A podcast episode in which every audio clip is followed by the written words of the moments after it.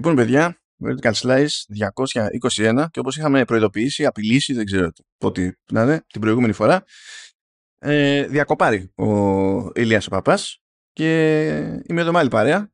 Επίσης, όπως είχαμε προειδοποιήσει την προηγούμενη φορά, η παρέα είναι ο Παύλος Κρούστης. Ο Παύλος Κρούστης είναι από VG24 και... Α, η εφημερίδα. Η εφημερίδα. Δεν, είμαι... δεν το έχω. Δεν το πολύ έχω. Ποιο είναι το σωστό, Παύλο; Άι, άι, άι. Άι, άι, άι, άι, Πουέρτο Ρίκο. Έτσι ακριβώς. Καλησπέρα σας. Τι κάνετε, πώς είστε; Πώς να είμαστε, είμαι εδώ τώρα καλά. Είναι... Τι μουτζα έχω φάει αυτές τις μέρες. Δεν περιγράφεται. Και δεν είναι αυτή που ορισμένοι από σας φαντάζεστε. Είναι άλλη μουτζα, άσχετη. Που με οδήγησε να είμαι και σε μια άγνωστη κάρεκλα γραφείου που πρώτη φορά χρησιμοποιώ και έντρομος διαπιστώνω ότι τρίζει. το οποίο είναι πάρα πολύ καλό για ηχογράφηση. Δεν θα έχω κανένα πρόβλημα. Καμία ενόχληση. Θα είναι όλα, όλα super. Τρίζει η καρέκλα διπλής. Μα η άλλη δεν τρίζει. Μόνο αυτή τρίζει. Αλλιώς θα το εκτιμούσα περισσότερο. Θα έχει ένα βάθος. η άλλη που να τρέξει. Δηλαδή, τι με τέτοιο αυτοαπασχολούμενο. Δηλαδή πρέπει να με σαμποτάρω μόνος μου. Είναι λίγο δύσκολο αυτό. είναι, δεν, έχω, δεν το έχω τόσο σε multitasking, ξέρεις. Είναι κάπως έτσι. Πώς αισθάνεσαι για το υπό ποιες συνθήκες σου έλαχε να έρθεις στο Vertical Slice, Παύλο; Καταρχήν ε, να σε ευχαριστήσω για την πρόσκληση. Είναι δύσκολο το έργο που έχω αναλάβει να αντικαταστήσω τον Ηλία τον Παπά. Ξέρω ότι είχα λείπει ήδη στα παιδιά, οπότε είναι δύσκολο, πώς το λένε, από την αρχή του. Ε, Παρ' όλα αυτά θέλω να ευχαριστήσω το Vertical Slice για αυτή την ε, πρόσκληση. Ε, παράλληλα να πω ότι και εμείς έχουμε ψηλοκόψει τα podcast στο VG, οπότε μου έχει λείψει όλο αυτό. Ε, συν του γεγονότος ότι εδώ πέρα είμαστε φωνή και δεν έχουμε βίντεο, οπότε με διευκολύνει πάρα πολύ και μου το κάνει και λίγο πιο ευχάριστο αυτή τη στιγμή. Οπότε, ξέρεις, είναι όλο το πακέτο ρε παιδί μου πιο θετικό και χαίρομαι πάρα πολύ που είμαι εδώ. Δεν είναι αυτό με τον ήχο μόνο που, ξέρεις, κα, κανείς δεν θα σταθεί στο, στο τι κάλτσα φοράμε στο κεφάλι, ξέρεις, τέτοια πράγματα. Random. Εντάξει, φίλε, εγώ δεν κρίνω. Ό,τι θέλετε. δεν κρίνεις, όχι, όπα, είναι των ημερών, σε παρακαλώ. Δεν σε θέλω τόσο αδυνάμω. Είμαι, εντάξει, χαλάρωσε. Λοιπόν, επειδή έχουμε πράγματα να πούμε, πρώτα απ' όλα γίνονται πράγματα στην αγορά έτσι κι αλλιώς. Οπότε πρέπει τουλάχιστον να σας μείνει μια γεύση από όλα τα εκτενόμενα. Έχουμε και πιο σοβαρά θεματάκια. Έχουμε, τι να πω, ποικίλη ύλη σε επίπεδο δράμα. Έχουμε απ' όλα. Έχω και ένα-δύο πραγματάκια που τα έβαλα μέσα στο κεφάλι μου. Ήταν που, που αυτό μόλις το ξεστομίσω θα με βρίζει πάλι ο Ηλίας. Μετά θυμήθηκα ότι δεν είναι ο Ηλίας και τώρα λέω πρέπει να τα πω γιατί τώρα είναι ο καιρός τους. Αλλά θα τα κρατήσω και στην άκρη να το θυμίσω όταν επιστρέψει μόνο και μόνο για να με βρεις. Θα το. Κάπως θα το ρυθμίσω αυτό το, το περίεργο. Μακάρι να μπορούσα να βοηθήσω. Άμα θες, βρίζω εγώ. Δεν έχω θέμα. Θέλω να σε δω γιατί φυσικά έτσι δεν έχει νόημα αλλιώς το, το vertical και το κάθε vertical έτσι όπως το αντιλαμβάνομαι εγώ δηλαδή. Το, το ζήτημα είναι να υπάρχει και ένα back and forth. Κάποια θέματα έχουν μπει στην ύλη επειδή τα πρότεινε φυσικά και ο, ο Παύλος και είχαν ζουμάκι. Οπότε θα δείτε, θα δείτε πώς θα πάει το πράγμα. Λοιπόν. Οπότε με χαρά θα γελάσουμε μαζί, ναι.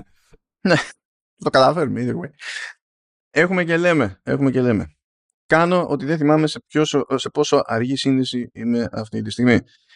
Και ξεκινάμε με τα εταιρικά καλά μας παιδιά. Παύλο, ε, θυμώσουν ότι πέρυσι περίπου τέτοια εποχή η Nintendo είχε βγάλει μια συνδρομητική υπηρεσία μόνο για Ιαπωνία.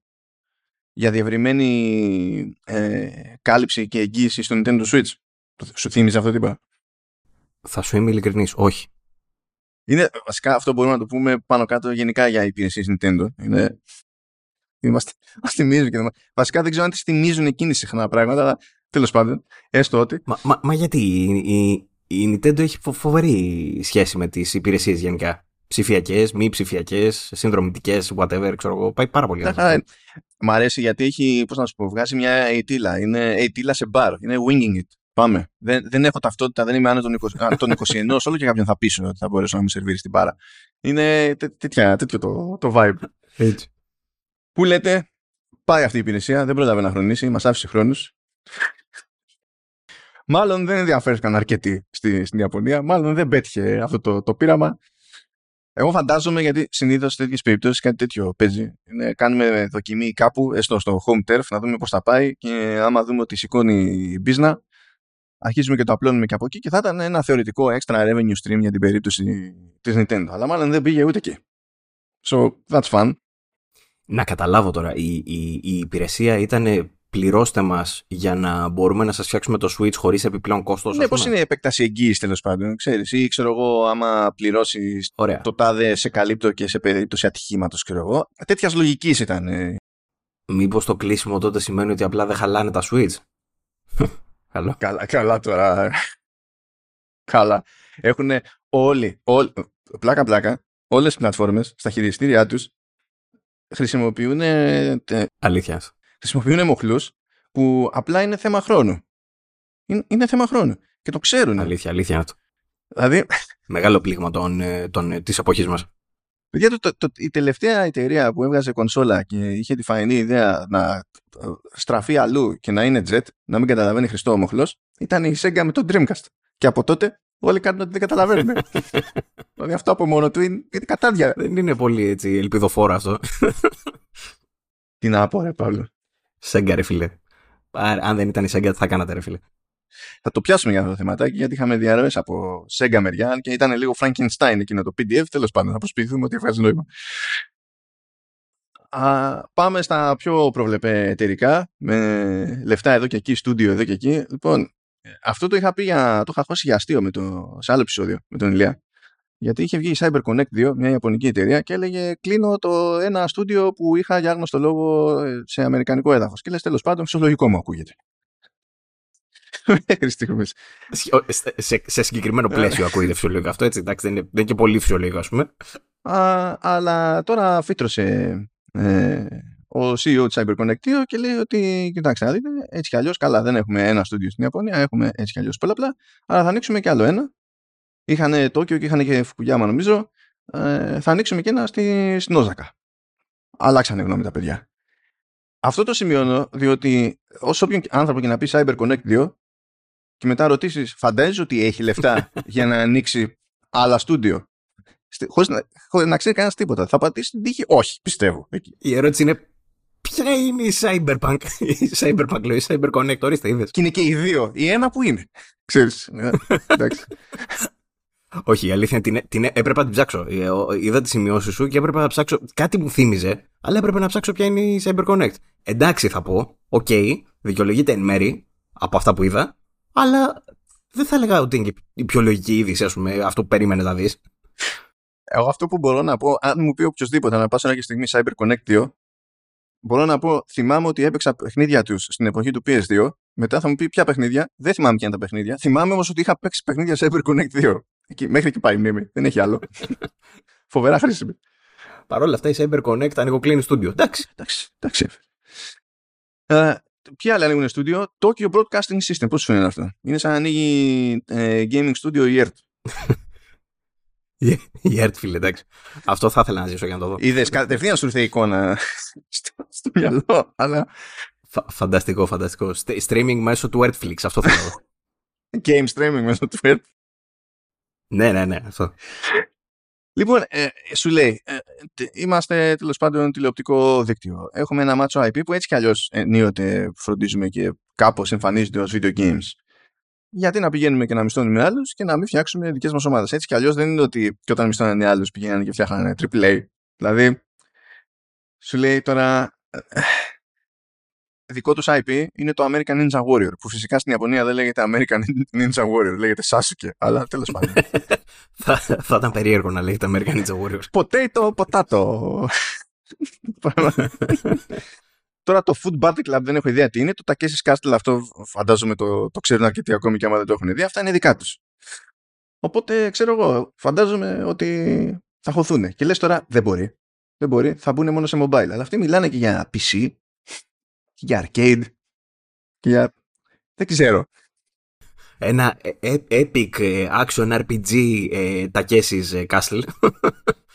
Θα το κάνουν τέτοιο open world με branching storylines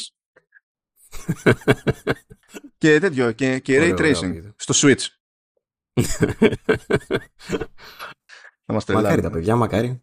Εγώ θέλω να σου βγάλει κανένα Game of the Year τώρα και να δω τι θα λες μετά. Εντάξει, να σου πω δεν είναι όλοι αναπούρνα. Αλήθεια αυτό, αλήθεια αυτό. Λοιπόν, ε, στο, στο, στην Οδύσσια που λέγεται Tencent, φυσικά έχουμε άλλο μια περίπτωση που η Tencent πήγε και έχω σε λεφτά κάπου. Ε, έχω στη Lighthouse Games, η οποία είναι φρέσκο στούντιο. Και στήθηκε κυρίως από άτομα της Playground, την οποία Playground την ξέρουμε κυρίως από πού. Παύλο; Από το αγαπημένο Forza Horizon. Αλλά όχι μόνο, όχι μόνο. Τώρα χτυπιέται και με την, ε, εκείνη την ασχημομούρα που βάλανε στο, στο Fable, το οποίο δεν είναι εντελώς politically incorrect το, incorrect το σχόλιο που έκανα, αλλά το κάνω επίτηδες γιατί θέλω να θυμίσω σε αυτό το σημείο ότι το Fable δεν ξέρω αν το έχετε συζητήσει, συγγνώμη αν το έχετε ξανασυζητήσει, αλλά το, από, το, από το trailer που βγήκε τώρα το πρόσφατο του Fable από, την, από το Xbox Showcase, ε, αυτό που έμεινε στον κόσμο δεν είναι τα γραφικά ξέρω του Fable. Δεν είναι καν η, η, το, η νέα αναπαράσταση ρε παιδί μου του Fable και πόσο άλλαξε αυτό. Είναι η μούρη της πρωταγωνίστριας. αυτό ήταν που έκανε έτσι τον κόσμο να, να έρθει με ένταση ας πούμε, και να κάνει τα σχόλιά του. Ε, Τέλος πάντων, απλά ήθελα να το θυμηθούμε λίγο αυτό το, το γεγονός. Ήταν από τα highlights της τελευταίας εποχής. Η αλήθεια είναι ότι όταν σχολιάζαμε τα του showcase με τον Ηλία, ενώ είπαμε πρώτη εντύπωση από το Fable, γιατί είχα σκαλώσει εγώ όταν αρχίσανε να δείχνουν το βίντεο, λέω εντάξει είναι CGI και μετά πέταξε την ατάκα ότι είναι actual game footage και λέω why; Ήμουν κάπως έτσι. Σοκ. Ρε Μάνο, αλήθεια, το, το βλέπαμε τα παιδιά, συγγνώμη σε διακόπτω για πολύ μικρή παρένθεση, το βλέπαμε τα παιδιά, ε, ε, ε, δεν προλάβαινα να δω το showcase και λέω δείχνει τίποτα, δείχνει τίποτα. Πετάγεται μετά ένας και μου λέει, Α, ναι, λέει, έδειξε και ένα Fable. Και γυρνάω πίσω μετά και το βλέπω, συγγνώμη λέω. Η αντίδρασή σας αυτό που ήταν, ήταν ε, ε, ε, έδειξε και ένα Fable. αυτό. συγγνώμη, συνέχισε. Δεν ξέρω. Αλλά τότε δεν είχαμε σχολιάσει καθόλου αυτή τη μάνα που έγινε με τη, με τη χαρακτήρα. Γιατί. Ναι, ναι, ναι. Πώς να σου πω δεν ξέρω πόσο σοκαριστικό είναι αυτό, αλλά έχουμε και εμείς τα δικά μας priorities εδώ στο Vertical Slice συνήθως. δεν μας έχει, δηλαδή, μας είχε σοκάρει άλλο πράγμα. ασχοληθείτε με αυτό, εντάξει. Ε, όχι ρε φίλε, είστε εκτός ε, μόδας, κατάλαβες. Εσύ καλά κάνεις και το αναφέρεις, γιατί στην τελική έγινε μανούρα για αυτό το πράγμα, το οποίο είναι αστείο από μόνο του. Και δεν είναι ότι δεν σηκώνει σχόλιο. Ναι, γιατί αν παίξεις Fable αυτό, έχει, έχει πάρει down ε, έχει πάρει down votes. Έχει, έχει, δεν θυμάμαι τώρα τι διάβασα. Έχει πάρει, ότι έχει πάρει περισσότερα down votes. Κάτι, μια τέτοια είδηση διάβασα και λέω με τι ασχολούμαστε; δηλαδή βγαίνει καινούριο Fable και αυτό έχουμε να πούμε, ξέρω εγώ. Ήταν τέτοια η φάση. Τι να σου πω, ε, Παύλο, μπορεί να το βλέπουμε εμείς τραβά. Μπορεί να είμαστε υπερασπιστές της woke κουλτούρας. Δεν ξέρω. Καλά θα πάει αυτό. Αυτό ήταν hint, παιδιά. Για, για όσους δεν ξέρουν, αυτό ήταν hint. Ναι, όχι, δεν, δεν, δεν μπερδεύτηκα με τη, όταν έστεινα θέματα στο, στο Vertical. Δεν, δεν ξεχάστηκα. Μην ανησυχείτε. Λοιπόν, χώθηκε εκεί πέρα η Tencent στη Lighthouse και δεν λέει πόσα έχωσε, αλλά έχωσε. Και η Lighthouse λέει ότι τέλος πάντων είχαμε κάποιες συζητήσεις εκεί με διάφορες μεριές. Η προσφορά της Tencent ήταν πιο cool, διότι πήγαινε πακέτο με προσέγγιση πιο hands-off, το οποίο δεν είναι περίεργο στην περίπτωση της Tencent, είναι γνωστή για αυτή την προσέγγιση. Ότι μπορεί να αγοράσει και ολόκληρο στούντιο και θα πει ότι κοίταξε να δεις, συνέχιζες να δουλεύεις όπως είναι να δουλεύεις. Και άμα χρειαστεί, άμα γίνει κάτι πολύ cool, ρε τότε ξέρω εγώ το συζητάμε. Αλλά δεν κάθεται να λέει τώρα θα κανονίσουμε για άλλη διοίκηση, τώρα θα λειτουργήσει με την τάδε νοοτροπία επειδή έχω άλλη ομάδα που λειτουργεί με την ίδια νοοτροπία. Δεν έχει τέτοια με την Tencent. Δεν ασχολείται, απλά δίνει χρήμα. Ναι, είναι, είναι, είναι κάπως έτσι. Είναι κάπως έτσι. Για, για πολύ cool εργοδότες να ακούγονται οι συγκεκριμένοι Κινέζοι. Πολύ cool. Ε, μου θυμίζει μια σχέση μου με μια πρώην. Όχι, εντάξει. μου θυμίζει. Πώς να. Ξέρεις τι, πέρα από την πλάκα είναι. Ψιλο, με, με κάνει και ψιλοενθουσιάζομαι κάτι τέτοιο. Ε, Κυρίως γιατί, εντάξει, προφανώς για να μιλάμε για playground υπάρχει ταλέντο από πίσω. Οπότε σκέφτεσαι, ρε παιδί μου, ότι οι άλλοι απλά θέλουν να τους δώσουν λεφτά. Αυτό από μόνο του, ξέρεις, σε ένα πρώτο επίπεδο, ρε παιδί μου, ακούγεται ως κάτι θετικό. Οπότε μου βγάζει κάτι έτσι, πώς να πω, αισιόδοξο αυτή η είδηση. Αν ήταν ο Ηλίας εδώ, φαντάζομαι δεν θα έλεγε το ίδιο βέβαια. Αλλά δεν είναι ο Ηλίας εδώ. Όχι, να σου πω κάτι. Δεν έχει κάποιο σκάλωμα με, το, με την Tencent. Και, και δεν βλέπεις να γίνεται και ντόρος τώρα και με αυτή την κίνηση, ας πούμε. Ντόρος εννοώ να έχει, ξέρεις, να πηγαίνει με, κάτι, με κάποιον αρνητισμό. Γιατί άμα είχε χωθεί στο ίδιο, στο ίδιο στούντιο το Saudi Games Group από Σαουδική Αραβία, θα, θα έβλεπες να είναι αλλιώς η δημοσίευση. Θα, θα ήταν λίγο αλλιώς. Αλλά άλλος πόνος και εκείνος. Άλλος πόνος. Λοιπόν, πάμε IO Interactive. IO Interactive είναι τα τυπάκια του Hitman, ως γνωστόν. Και οι τύποι έτσι κι αλλιώς έχουν παρουσία σε Κοπενχάγη, Μάλμο, Βαρκελόνη και ε, Κωνσταντινούπολη και πλέον ανοίγουν και ένα στούντιο ακόμη στο Brighton και λένε μάλιστα ότι το στούντιο του, του Brighton ε, θα μπλέξει σίγουρα, σίγουρα άσχετα με το τι θα κάνει ενδεχομένως υποστηρικτικά σε άλλες παραγωγές, θα μπλέξει σίγουρα με το project που έχει αναλάβει η IO για παιχνίδι James Bond που το λέει Project 007. Επίσης, ε, θετικά νέα, έτσι. Ε, να θυμίσουμε ότι η IO είχε αγοραστεί από τη Square Enix και την έστειλε η Square Enix επειδή δεν μπορούσε ε, να, να την κάνει να αποδώσει όπως βόλευε τη Square Enix. Στο μεταξύ λοιπόν η IO επιβιώνει χρόνια με ένα παιχνίδι. ναι, αλλά τι παιχνίδι. Να το, να το πούμε και αυτό. Τι παιχνίδι. Ναι, κοίτα, εγώ μαζί σου. Αλλά ξέρεις, δεν είναι και ορισμός του mainstream, ας πούμε, που λέει, ξέρω εγώ, 30 εκατομμύρια κομμάτια. Αλή, α, αλήθεια είναι αυτό. Σαν, σαν φαινόμενο, όντως είναι. Γενικά, νομίζω η πορεία της IO και αυτό που έκανε και με το Hitman από όλες τις μεριές βασικά και με το πώς το έκανε το Reimagine, αλλά και πώς το χειρίστηκε μετά τη Square Enix. Ε, νομίζω δεν, δεν θυμάμαι άλλη τέτοια αντίστοιχη περίπτωση, ρε παιδί μου, και να τους έχει πάει και καλά κιόλας. Όπως τώρα. Ω, είναι, είναι jet. Και να πω εξαπλώθηκαν κιόλας και εξαπλώνονται κι άλλο. Και υποτίθεται ότι το άλλο το, το fantasy που ετοιμάζουν, σύμφωνα με τις τέλος πάντων διάφορες διαρροές που γίνανε στην αγαπημένη μας κόντρα με Activision Blizzard, Microsoft και FTC, υποτίθεται ότι εκείνο το project μάλλον θα το εκδώσει η Microsoft, άρα θα είναι και πιο περίπου αποκλειστικότητα τέλος πάντων για Xbox στα σοβαρά. Τουλάχιστον στον χώρο της κονσόλα. Και ευχαριστούμε τη, τη Microsoft και τη δίκη εκεί πέρα με, τη, και με όλα αυτά που γίνονται για να έχουμε και επικαιρότητα τώρα οι δυσούλες, έτσι. να είναι καλά τα παιδιά. Ε, ναι, ναι, ναι, ναι αλίμονο. Εγώ υπολόγιζα ότι μέχρι το τέλος αυτής της εβδομάδας που πέρασε ότι θα είχε βγει και τέτοιο για το preliminary injunction ότι θα είχε βγει κάτι από την έδρα, αλλά μάλλον μπουκώσανε. Ήταν και από αργίες, σου λέει Τετάρτη Ιουλίου, μέχρι να χωνέψουμε τα πυροτεχνήματα. Είναι εντάξει, θέλει λίγη ώρα. Μέχρι να, να, να μπετώσει το, το, ό,τι έχει μείνει από μακαρόνι and cheese και να προσποιηθούμε ότι φτιάχνουμε και εμείς τείχους κανονικούς στα σπίτια. Μέχρι όλα γίνουν όλα αυτά, ε, χάνεται. Περνάει, περνάει ο καιρός. Θα δούμε τι θα γίνει. Περίεργη νομική διεργασία εκεί πέρα. Εγώ πάει το μεταξύ IO στο τέτοιο ε, Κοπενχάγη και νομίζω ότι όταν είχε έτσι κι αλλιώς παρουσία μόνος στην Κοπενχάγη. Αυτό που μου είχε μείνει ως τραύμα δεν είχε καν να κάνει με την IO. Α, τώρα μου ήρθε και δεύτερη ανάμνηση. Λοιπόν, πάω στο ξενοδοχείο, ε. Άκου Παύλο, φάση. Πάω, ξε, πάω στο ξενοδοχείο πριν πατήσουμε τέλος πάντων στο στούντιο. Και υποτίθεται ότι έχουν γίνει κρατήσεις στο όνομα του καθενός κτλ. Πηγαίνω στην reception. Λέω ναι, γεια ε, το όνομά σας, πάρα πολύ ωραία. Λέω έτσι και έτσι, κάνω και spell, διότι τώρα δεν θεωρείς τίποτα αυτονόητο όταν μιλήσει σε άλλη χώρα. Πήγαινω εκεί γράμμα-γράμμα. Και τι λες, φυσικά, M-A-N-O-S-V-E-Z-O-S. Μου δίνει κλειδάκι, πήγαινω σε ένα δωμάτιο, παίρνω στο δωμάτιο. Ήταν ύποπτα μεγάλο. Με λάθος αριθμό κρεβατιών. Ήταν one too many. Να το πούμε έτσι. Και λέω, hm, fancy. Θα το δεχτώ. Περνάει ένα μισάωρο με παίρνουν ένα τηλέφωνο. Ε, σας στείλαμε σε λάθος δωμάτιο. ε, λέω, OK, okay, δεν έχω προλάβει να ξέρω, κάνω τίποτα. Απλά πάρκαρα τα μπαγκάζια. Άμα μου πείτε να πάω αλλού, πηγαίνω αλλού, δεν υπάρχει πρόβλημα. Όχι, όχι, ήταν δικό μας λάθος. Θα μείνετε επίσης εκεί κανονικά. Οπότε δεν καταλάβαινα γιατί με ενημέρωναν ότι είμαι σε λάθος δωμάτιο.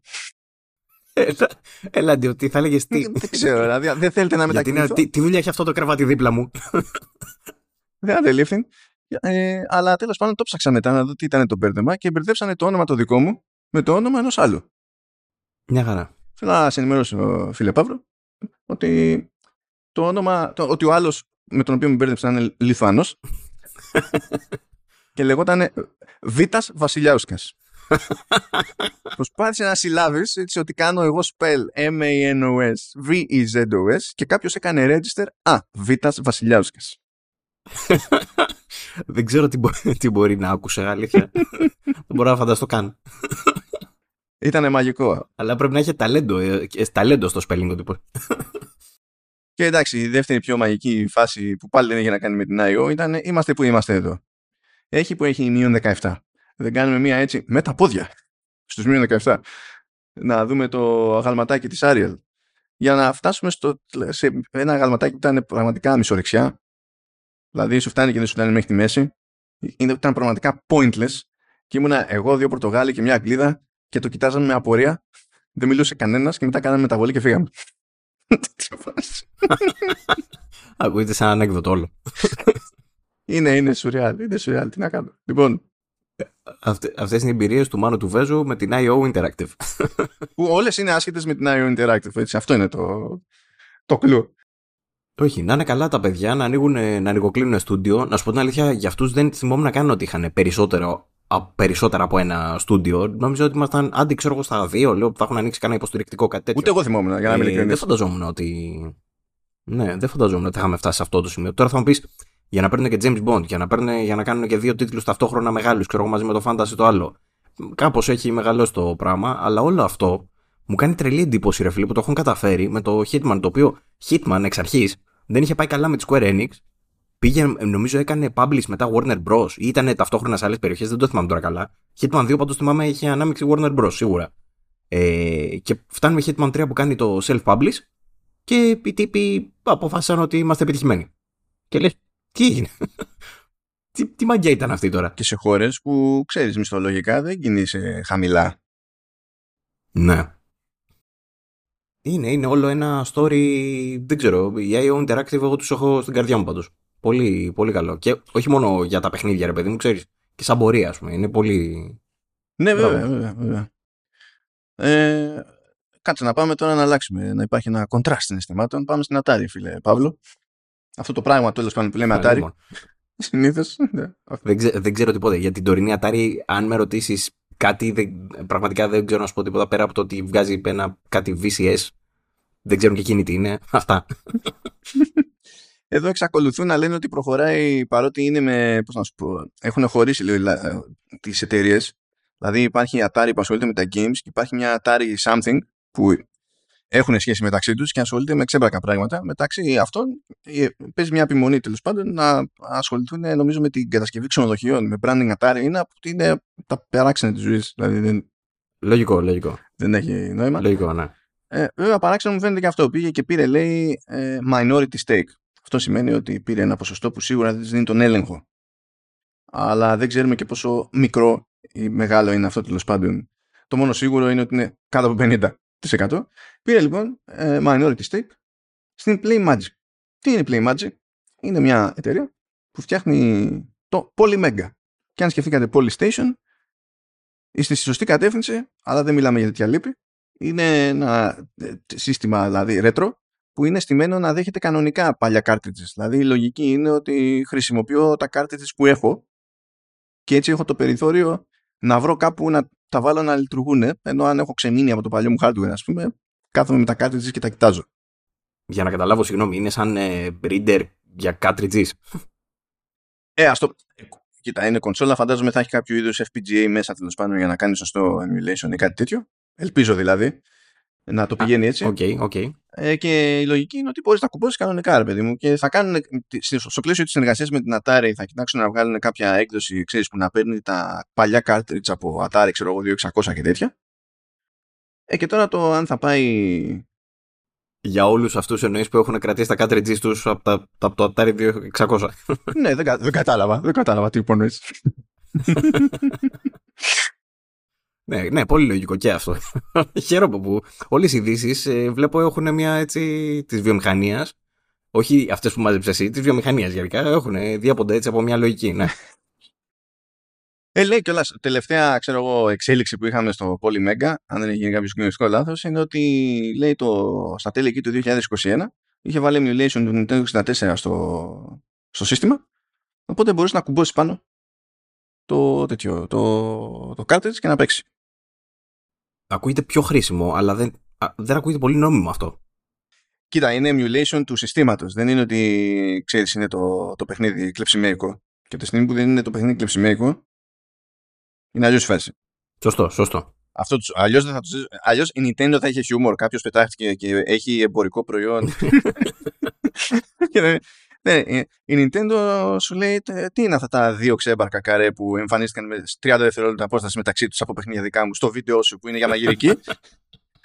Αυτό δεν είναι. Έτσι. Σου στέλνουν εσεί εντιστή έτσι κατευθείαν, δεν υπάρχει θέμα. Και για να τηρούμε τις παραδόσεις, να πούμε ότι το Embracer Group που είδε ότι δεν βγαίνει η business και δεν βγήκε μια μεγάλη επένδυση που περίμενε, ύψους 2 δις, έτσι κι αλλιώς μπαίνει σε φάση αναδιάρθρωσης, προσπαθεί να μαζέψει κοστολόγια. Λέγαμε και στο περασμένο επεισόδιο με τον Ηλία ότι ένας τρόπος που διάλεξε ήταν σε PC η THQ Nordic να βγάζει τελείως μετρημένα physical αντίτυπα. Πάει να κόψει από όπου μπορεί να κόψει τέλος πάντων. Και έκανε και μια τέτοιο, έκανε μια επέκταση μετοχικού κεφαλαίου για να μαζέψει και άλλα φράγκα και τσίπησε 182 εκατομμύρια δολάρια. Τι μας λέει τώρα αυτό για την, ε, για, για την Embracer; Θυμάμαι που από εσάς τα άκουγα βασικά ότι είναι αυτό που έχει μαζέψει και ποιον δεν έχει μαζέψει. Είναι μια Tencent wannabe. Όχι, είναι στην Tencent. Όχι.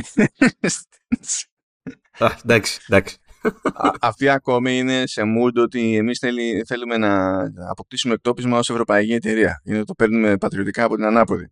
Που αυτό μπορεί να το σεβαστώ. Δηλαδή προτιμώ προς αυτό να πετύχουν από το να αποτύχουν. Γιατί άμα τα βάλουμε κάτω στην Ευρώπη δεν έχουμε πολλούς μεγάλους παίκτες. Δηλαδή η Ubisoft ήταν αυτό που ήταν, τώρα έχει μικρύνει. Έτσι. Το Embracer Group ε, ε, δεν είναι ότι είναι all over the place. Εντάξει, είναι άστατο. Μονή... Μια CD Projekt κρατάει την Ευρώπη. Ναι, μονίμως ένα άχαρο πράγμα κτλ. δεν έχει βρει ζύγι και πήγαινε και γυρεύοντας. Ελπίζω να το μαζέψει. CD Projekt επίσης, προφανώς, είναι για τα δεδομένα τα ευρωπαϊκά, είναι τιτάνιο στούντιο. Είτε μιλάμε για αξία που έχει πέσει σε σχέση με πριν την κυκλοφορία της Cyberpunk. Ε, αλλά ρε παιδί μου, λες, ξέρω εγώ, είναι να μείνει και κάτι που μην είναι. Μην, μην κάνουμε έτσι, να έχουμε ένα κάτι, βράδερφε. Αλλά μαζέψανε και αυτοί ένα φραγκάκι να πούνε ότι έχουμε κάτι να κάνει γκλίγκι γκλίγκι, καθώς προσπαθούμε να κάνουμε μια αναδιάρθρωση και να, να ρίξουμε το κόστος. Γιατί χρωστάνε αυτοί κατά τα άλλα περίπου 1,5 δις, ε. Αυτό ήθελα να σε ρωτήσω. Ε, υπάρχει λογική δηλαδή πίσω από αυτό ότι θα κάνουμε τις εξαγορές, θα χρωστάμε και μετά απλά θα συνεχίσουμε να χρωστάμε και θα ανεβάζουμε το, το, το, το κεφάλαιο. Δεν καταλαβαίνω τίποτα από αυτά. Μιας και το έδειξες αυτό. Ε, μερικοί πήγανε βασικά πολύ επιθετικά, ειδικά τα χρόνια εκεί με πανδημίες, καραντίνες και τα συναφή, διότι έτυχε εκείνη η περίοδος να συνέπεφτε με περίοδο πολύ ε, χαμηλού κόστους δα, ε, δανεισμό. Ήταν πάρα πολύ ε, φθηνά τα δάνεια για τις επιχειρήσεις και ειδικά τις επιχειρήσεις με αξιόχρεο της προκοπής. Οπότε σου λέει τώρα που κληρώνει, είναι ξέρεις σαν να ε, ε, είναι φθηνό το χρήμα, πάμε να χωθούμε. Τώρα έχει αλλάξει όμως η φάση. Είναι και πιο, και πιο ακριβώ ο δανεισμός και πιο δύσκολα δίνουν χρήματα τα funds για ανοίγματα και αναγκάζονται να προσαρμοστούν. Το αστείο βέβαια είναι ότι για κάποιο λόγο σε μεγάλο ποσοστό στις διάφορες αγορές τεχνολογίας, ακόμη και σε μεγάλες εταιρείες, δεν πήγαινε κανένα ο νους ότι δεν θα είναι για πάντα φθηνός ο δανεισμός. Κανείς δεν είχε καμία εμπειρία από το παρελθόν. Ό,τι μπορούσαν. Ναι, ναι. ναι, ναι. Να υπενθυμίσουμε βέβαια σε αυτό το σημείο ότι μιας και μιλάγαμε πριν για τους Square Enix και τα IP τα δικά της, ότι έχει πουλήσει, αν δεν κάνω λάθος, την ε, Embracer, δεν τα πούλησε; Ναι, πήγε και πήρε, πήγε και πήρε τα τη Eidos εκεί πέρα και έφτιαξε ένα business unit η Embracer που το λέει CDE και καλά Crystal Dynamics Eidos. Και είναι αυτά που πήρε από τη, από τη Square Enix. Κά, κάτι ψηλολόγια, κάτι, κάτι Tomb Raider, έτσι. Όχι τίποτα τρελό. Ναι, και επειδή χρειάζονται λεφτά, με τη μία δώσανε δικαιώματα για. Δεν θυμάμαι σειρά, ταινία, τι διάλογο ήταν στην Amazon. Δώσανε, ε, ε, ε, κάνανε συμφωνία με την Amazon να φτιάξει το, όλοι. το παιχνίδι. να φτιάξει το παιχνίδι Crystal Dynamics. Αλλά να το χρηματοδοτήσει η Amazon είναι πετάμε έξω από, από πάνω μας, δεξιά και αριστερά. Χώστε. Αγοράσανε και. Ωραίες τακτικές, ρε φιλάτε. Και τα δικαιώματα εκεί του Tolkien τα ξεπετάξανε στη Warner Ό,τι, ό,τι να είναι, ρε. Ό,τι, ό,τι να είναι, είναι... Έχει πλάκα να τους παρακολουθείς. Ακούγεται να δουλεύει. Όλα καλά. Λοιπόν, και θα τα παρατήσουμε εδώ τα, τα εταιρικά στο περίπου.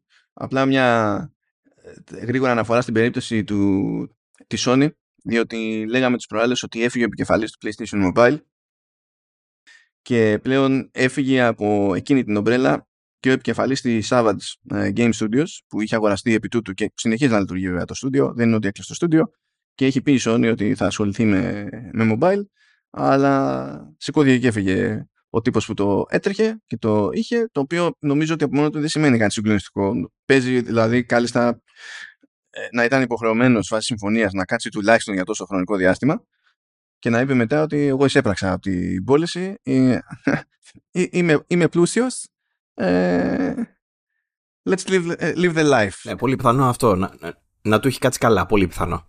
Ναι, μη στεναχωριέστε δηλαδή αυτό. Συμβαίνουν, συμβαίνουν αυτά. Ούτε πιστεύω ότι αυτό είναι καμιά ένδειξη τέλος πάντων για το πώς πηγαίνουν οι σχετικές προσπάθειες στη Sony. Ενώ η, το ότι την προηγούμενη φορά ε, λέγαμε ότι ε, έφυγε αυτός που είχαν πάρει από την Apple που ήταν επικεφαλής στο Apple Arcade, αυτό μπορείς να πεις ότι σημαίνει και τίποτα. Τώρα το συγκεκριμένο δεν νομίζω ότι ε, είναι κέρια σημασίας. Α το θέσουμε έτσι. PlayStation Mobile, μιας και τα ανέφερες, πού βρισκόμαστε ακριβώς; Γιατί δεν θυμάσαι το υπερπέχνητο που είχε βγει με τον Sackboy; Δεν σου θυμίζει τίποτα αυτό; Δεν έφερε τα πάνω κάτω; Όχι, τώρα που το λες κάτι μου θυμίζει. Τα πάνω κάτω δεν το θυμάμαι να τα έχει φέρει, η αλήθεια είναι, αλλά κά- κάτι μου θυμίζει σαν κυκλοφορία. Υπάρχει κάτι άλλο; Ε, όχι. Βασικά δεν έχει δώσει εικόνα της προκοπής η Sony ότι θέλει να κάνει με mobile. Τώρα, ελπίζω να μην θέλει να κάνει αυτό που πήδαμε σε πρώτη φάση με το πάρε ένα περίπου runner με το Sackboy. Γιατί αυτό δεν είναι δουλειά. Ναι, τώρα να λέγεσαι PlayStation Mobile για να φτιάχνεις runners δεν είναι πολύ. Και, δε, και δεν το κάνει και πρώτη φορά, αν θυμάμαι καλά. Δεν είχε κάνει κάτι τέτοιο. Ήταν runner ή δεν ήταν runner; Έχω μπερδευτεί. Κάτι με Uncharted δεν είχε βγάλει κάτι κουφό παλαιότερα. Κάτι. Τέλος πάνω. Ναι. Κάτι με νομίσματα. Και εγώ κάτι θυμάμαι τώρα δεν θέλω να το θυμάμαι. Στο εντάξει. δεν έχει ιδιαίτερη σημασία. Ε, εγώ αυτό που μου φαίνεται λογικό να κάνει είναι να έχει κάποια στούντιο που να είναι για mobile men, αλλά στην ουσία να αναλαμβάνουν αυτοί τις mobile εκδόσεις των live games που θέλει να τρέχει αλλού. Αυτό θα μου έβγαζε νόημα. Λες. Λες. Ε, δεν ακούγεται απίθανο σενάριο, αλλά δεν ξέρω, είναι εφικτό καταρχήν. Είναι και αυτό που λες, δεν έχουν δείξει εικόνα από το τίποτα, ξέρω εγώ. Ε, κοίτα, συνήθως για να είναι εφικτό, καλό είναι όταν ξεκινάς και στείλει νέα live games να το έχεις συνυπολογίσει κάπως. Αλλά πώς πώς αγόρασε την Nixis και εξακολουθεί και κάνει τα πόρτα πούμε, για το PC. Ναι, ναι, ναι πω, θεωρώ πιο πιθανό να πεις στη Savage ε, το, το PlayStation ε, ε, πάρε το Marathon και κάτω να τρέχει σε mobile από το να πεις στην Bungie ε, μήπως να το κάνεις και σε mobile η Bungie θα πει ε, αλήθεια αυτό μήπως δεν με νοιάζει ξέρω εγώ ναι, αυτό δεν Σας παρακαλώ κύριε. εδώ, εδώ, εδώ η Bungie τους κατάφερε να βγει το Marathon και σε Xbox. Οπότε φαντάζομαι ότι δεν τους είναι ιδιαίτερα. Ελάτε. Πόσες εταιρείες μπορούν να το κάνουν αυτό; Ε, δεν είναι. Και πόσοι θέλουν να το κάνουν. Έτσι κι αλλιώς δηλαδή. Αλλά από τη στιγμή που στείνει ένα κομμάτι σαν Sony για αυτό το πράγμα, νομίζω ότι θα σου βγει περισσότερο σε καλό να πεις ότι εσείς κάνετε αυτό, από το να λες, hm, τι fan mobile game μπορούμε να βγάλουμε για να παίζει κάποιος στο λεωφορείο τρία, τρία δευτερόλεπτα τη φορά. Δεν, δεν νομίζω ότι είναι αυτό που νοιάζει τη, τη Sony. Αλλά ξέρω εγώ, με έχει ξανακουφάνει και η Sony. Αλήθεια είναι αυτό. Ξέρεις τι, δεν το... Νομίζω την ε, Savage δεν την έχει πάρει. Νομίζω αρκετό καιρό πλέον. Μπορεί να κάνει και λάθος τώρα, δεν θυμάμαι και καλά. Αλλά θα περιμένω να έχουμε δει κάτι ως τώρα, ρε παιδί μου. Από αυτή την άποψη το λέω ότι είναι λίγο περίεργη η φάση και το να μην ξέρουμε, ξέρεις τίποτα, να μην έχουν πει σχέδια, ξέρω εγώ, αν έχουν σκοπό να κάνουν κάτι ίσως σκοπεύουν να κάνουν τίποτα παραπάνω, ξέρω εγώ, με το, πώς το λέγανε το, αυτό το, το streaming, το φορητό που, Q, κάτι, που σκοπεύουν να βγάλουν. Α, όχι, το βγάλανε και επίσημα. Όχι, δεν το βγάλανε, αλλά, αλλά και μόνο που μου το θύμισες, γιατί εννοείται ότι ο εγκεφαλός μου είχε ενεργοποιήσει άμυνες και μόνο που μου το θύμισες, θυμήθηκα πώς γέλαγα την πρώτη φορά που το είδα. ναι, καλό θα ήταν όλο αυτό, ρε παιδί μου, να μας μοιάζει με ανέκδοτο, ξέρω εγώ, γιατί ξέρω εγώ, μακάρι να καταφέρουν τα παιδιά να κάνουν κάτι, αλλά ναι, προς το παρόν ακούγεται όντως ένα ανέκδοτο. Αλλά μήπως, ξέρω εγώ, μήπως υπάρχει κάποια σύνδεση και με εκεί, μήπως τελικά δεν είναι σκέτη ε, streaming ε, συσκευή, αν και έχω, έχω την εντύπωση ότι το έχουν ανακοινώσει ότι θα είναι έτσι. Αλλά δεν θέλω να παραπληροφορώ, οπότε το αφήνω. Α, α, αυτή τη στιγμή η επίσημη θέση είναι ότι θα στριμάρει μόνο από το δικό σου PlayStation και locally. Αυτό και τελεία εκεί, ε. Εγώ αρνούμαι να πιστέψω ότι δεν θα πέσουν updates ώστε να μπορείς να στριμάρεις από το web. Δεν, δεν βλέπω πραγματικό τεχνικό εμπόδιο για να πεις ότι δεν το κάνω αυτό το πράγμα.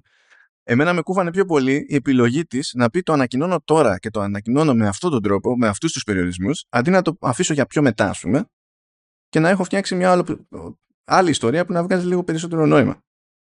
Αυτό. Θα, θα βγάζει, αυτό πήγα να σου πω, θα βγάζει περισσότερο νόημα, είναι αλήθεια αυτό. Τέλος πάντων, θα δούμε, θα δούμε. Λοιπόν, ε, μία ακόμη έτσι από mobile, στην αγαπημένη σου μέχρι στιγμής με βάση αυτό το επεισόδιο, ας πούμε, Square Enix, θέλω να σα ενημερώσω ότι η Square Enix ε, έριξε άκυρο στο Just Cause Mobile.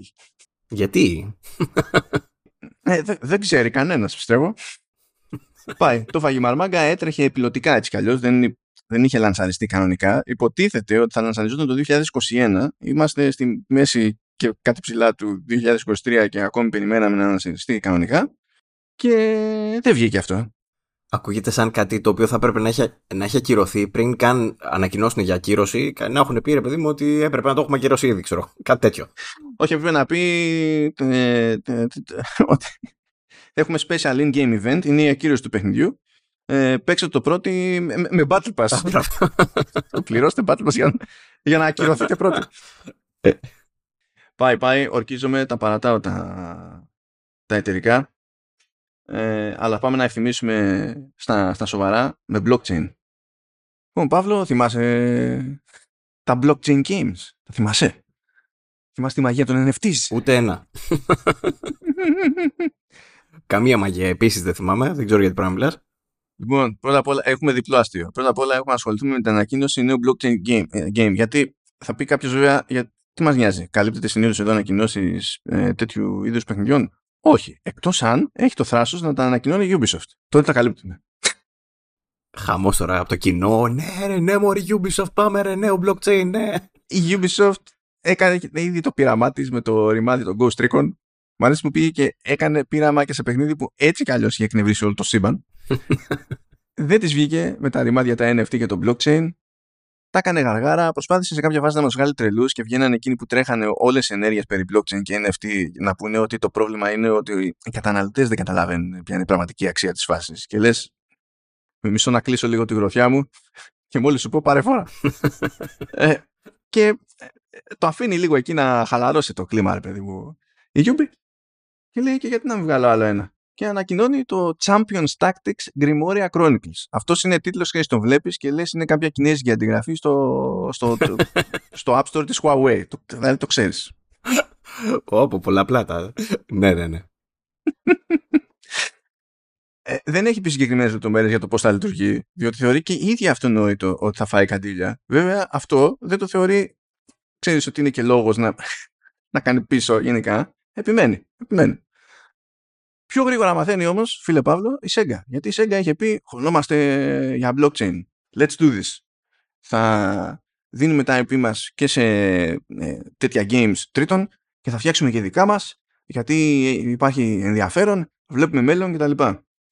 Και τώρα, παιδιά, η Sega είπε σταματάει, λέει, όλες τις εσωτερικές προσπάθειες για blockchain games και όχι μόνο αυτό, αλλά με εξαίρεση, λέει, χαρακτήρες που τις ανήκουν και είναι λιγότερο γνωστοί ας πούμε, δεν θα επιτρέπει καν την εμφάνιση σημαντικών της χαρακτήρων σε τέτοια παιχνίδια από τρίτους. Ούτε καν αυτό δηλαδή.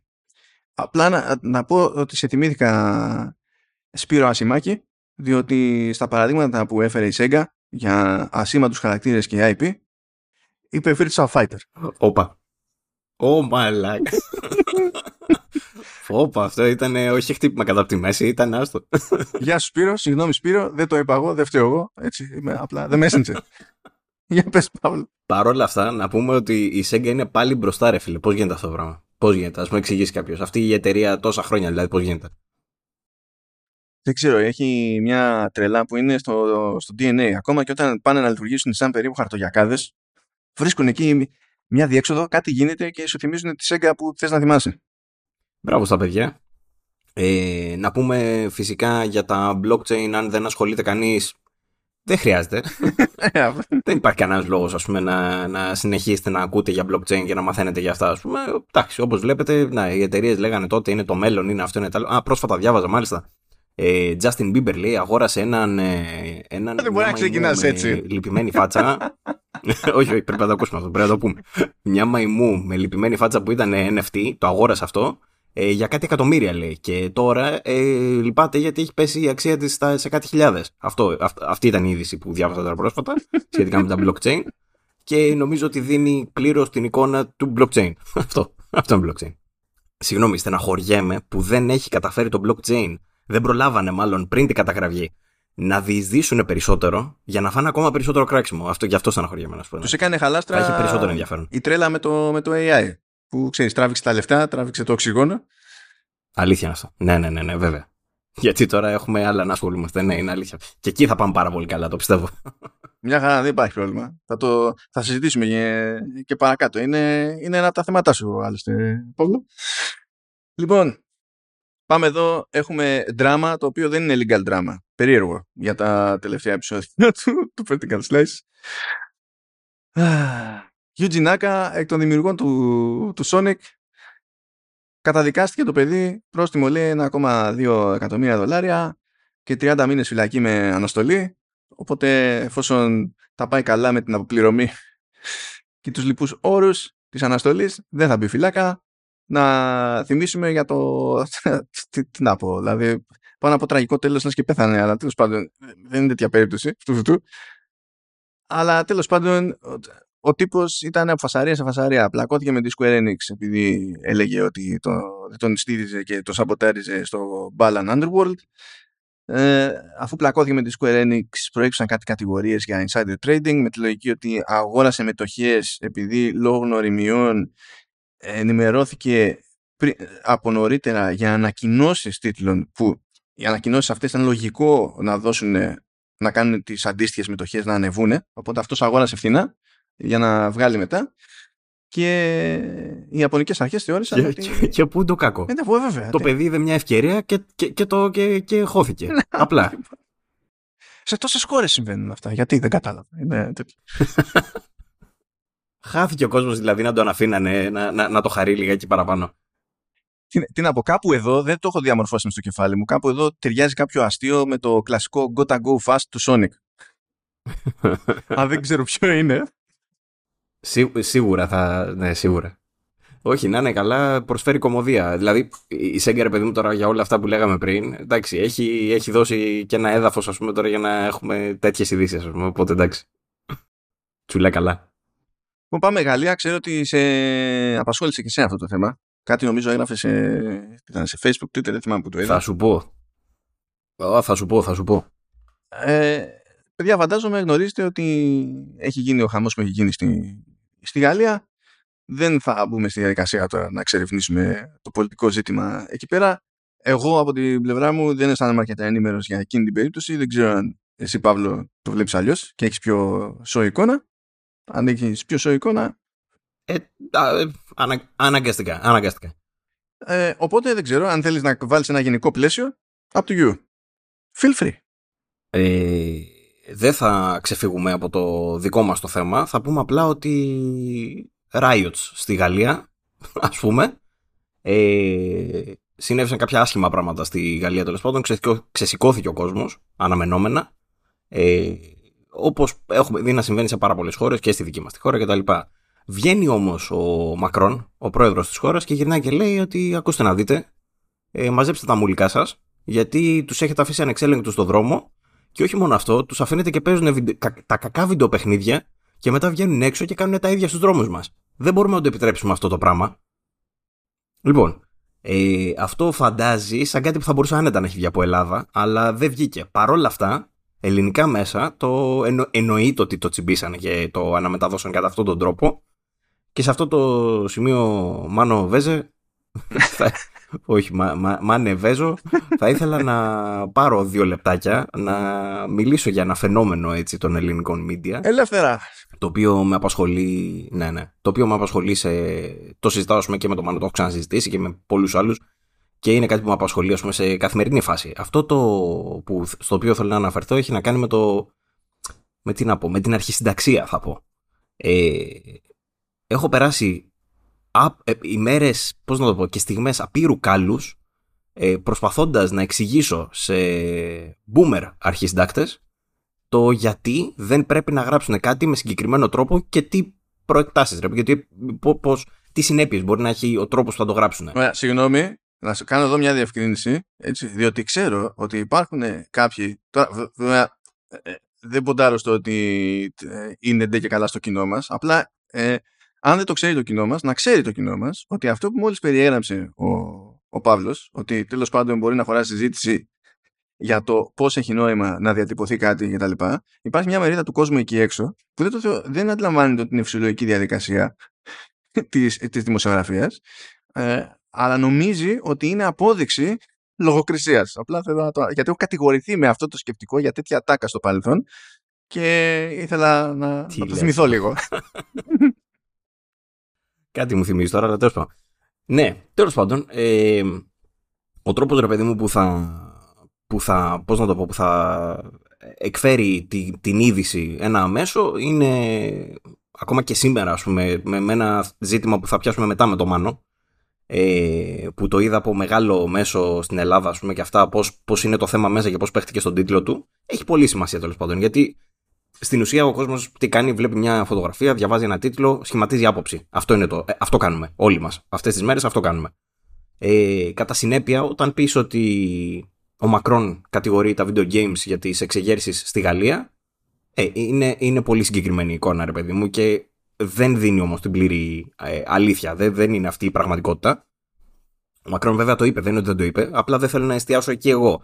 Εκεί που θέλω να εστιάσω είναι ότι στην προσπάθεια να, να εξηγήσω το, το πόσο κακό μπορεί να κάνει το να λέει το τάδε μέσο ότι κοιτάξτε να δείτε τα βιντεοπαιχνίδια κάνουν κακό. Ή, είμαι σίγουρος τώρα και όλοι όσοι μας ακούνε ότι το έχουν ζήσει αυτό το πράγμα. Έχουν ζήσει το ρατσισμό του να είσαι gamer, του, του, που, υφίστα, που υφίστανται οι, gamer, οι gamers. Σε φάση ότι άκου να δεις παίζω πάλι παιχνιδάκια παίζει ο Τρόμπας. Ή πάλι ξέρω εγώ κάθεται και ε, ξύνεται και παίζει παιχνιδάκια.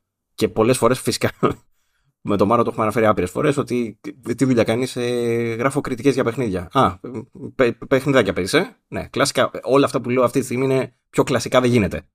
Ε, κατά συνέπεια, όλο αυτό το. Κλείνω τώρα με αυτό το πράγμα που θέλω να πω. Είναι ότι σκεφτείτε τώρα όλη αυτή την νοοτροπία που ανέφερα μέσα σε μια αίθουσα σύνταξης, όπου ε, η είδηση που διαβάζει ο εκάστοτε αρχισυντάκτης τέλος πάντων που δεν μπορεί να αντιληφθεί πλήρως την πραγματικότητα γιατί ξεπερνά τα όρια τα δικά του, ας πούμε, τα γνωσιακά, στο τι αφορά τεχνολογικό προϊόν ή στο τι αφορά, ας πούμε, δεν ξέρω κι εγώ τι, το τι μπορεί να είναι ένα video game και που δεν μπορεί να το δει ως τέχνη και μπορεί να το δει μόνο ως κάτι το οποίο ε, κάνει τα, τα μυαλά των παιδιών, ας πούμε, πιο διαστραμμένα, δεν ξέρω κι εγώ τι, γιατί έτσι το βλέπουν.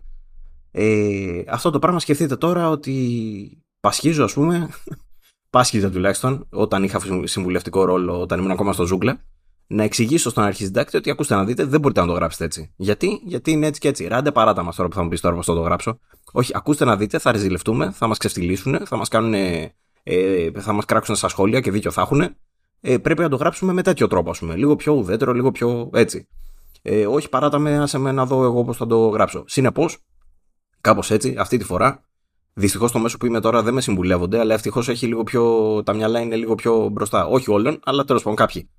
Οπότε ευτυχώς δεν το γράψαμε έτσι εμείς. Αλλά πολλά μέσα στην Ελλάδα το αναπαρήγαγαν ότι ο Μακρόν κατηγορεί τα video games γιατί, και για την κακή ανατροφή των παιδιών για τα επεισόδια στη Γαλλία. Όπως καταλαβαίνετε, ε, αυτό, αυτό έτσι ολοκληρώνω και θέλω με αυτόν τον τρόπο να περιγράψω ένα διαχρονικά προβληματικό κομμάτι ε, στο χώρο μας, το οποίο δεν φαίνεται να υπάρχει λύση ούτε όχι στον οριζοντά, δεν, δεν, δεν, τίποτα, μηδέν. Ούτε το μυριζόμαστε από χιλιόμετρα. Ε, και το λέω αυτό με το χέρι στην καρδιά γιατί ελπίζω κάποια στιγμή αυτό το πράγμα να το ακούσει ένας άνθρωπος. Βασικά το έχει ακούσει. Και το έχει ακούσει συγκεκριμένα σε ένα event που έχει γίνει πρόσφατα. Λοιπόν, και θα κλείσω τώρα με αυτό που θα πω γιατί πράγματι ε, έτυχε να πάμε σε ένα event ε, πρόσφατα του, όπου συμμετείχε και ο, ο Σύλλογος των Ελλήνων Devs ε, και συμμετείχε και το Υπουργείο Ψηφιακής Διακυβέρνησης. Και εκεί πέρα, όλος τυχαίως, ε, κάναμε μια κουβέντα με τον ε, Γενικό Γραμματέα του Υπουργείου όπου προσπαθούσα να εξηγήσω αυτά τα προβλήματα. Και με κοιτούσε ο άνθρωπος και μου λέγε, Ναι, μου λέει, Μαλαγιά, ναι, συγγνώμη τώρα για το Μπινελίκη, μου λέει, Ναι, όντως, μου λέει, Ναι, έτσι. Ε, επιλέξει, μου το είπε αυτό ο άνθρωπος.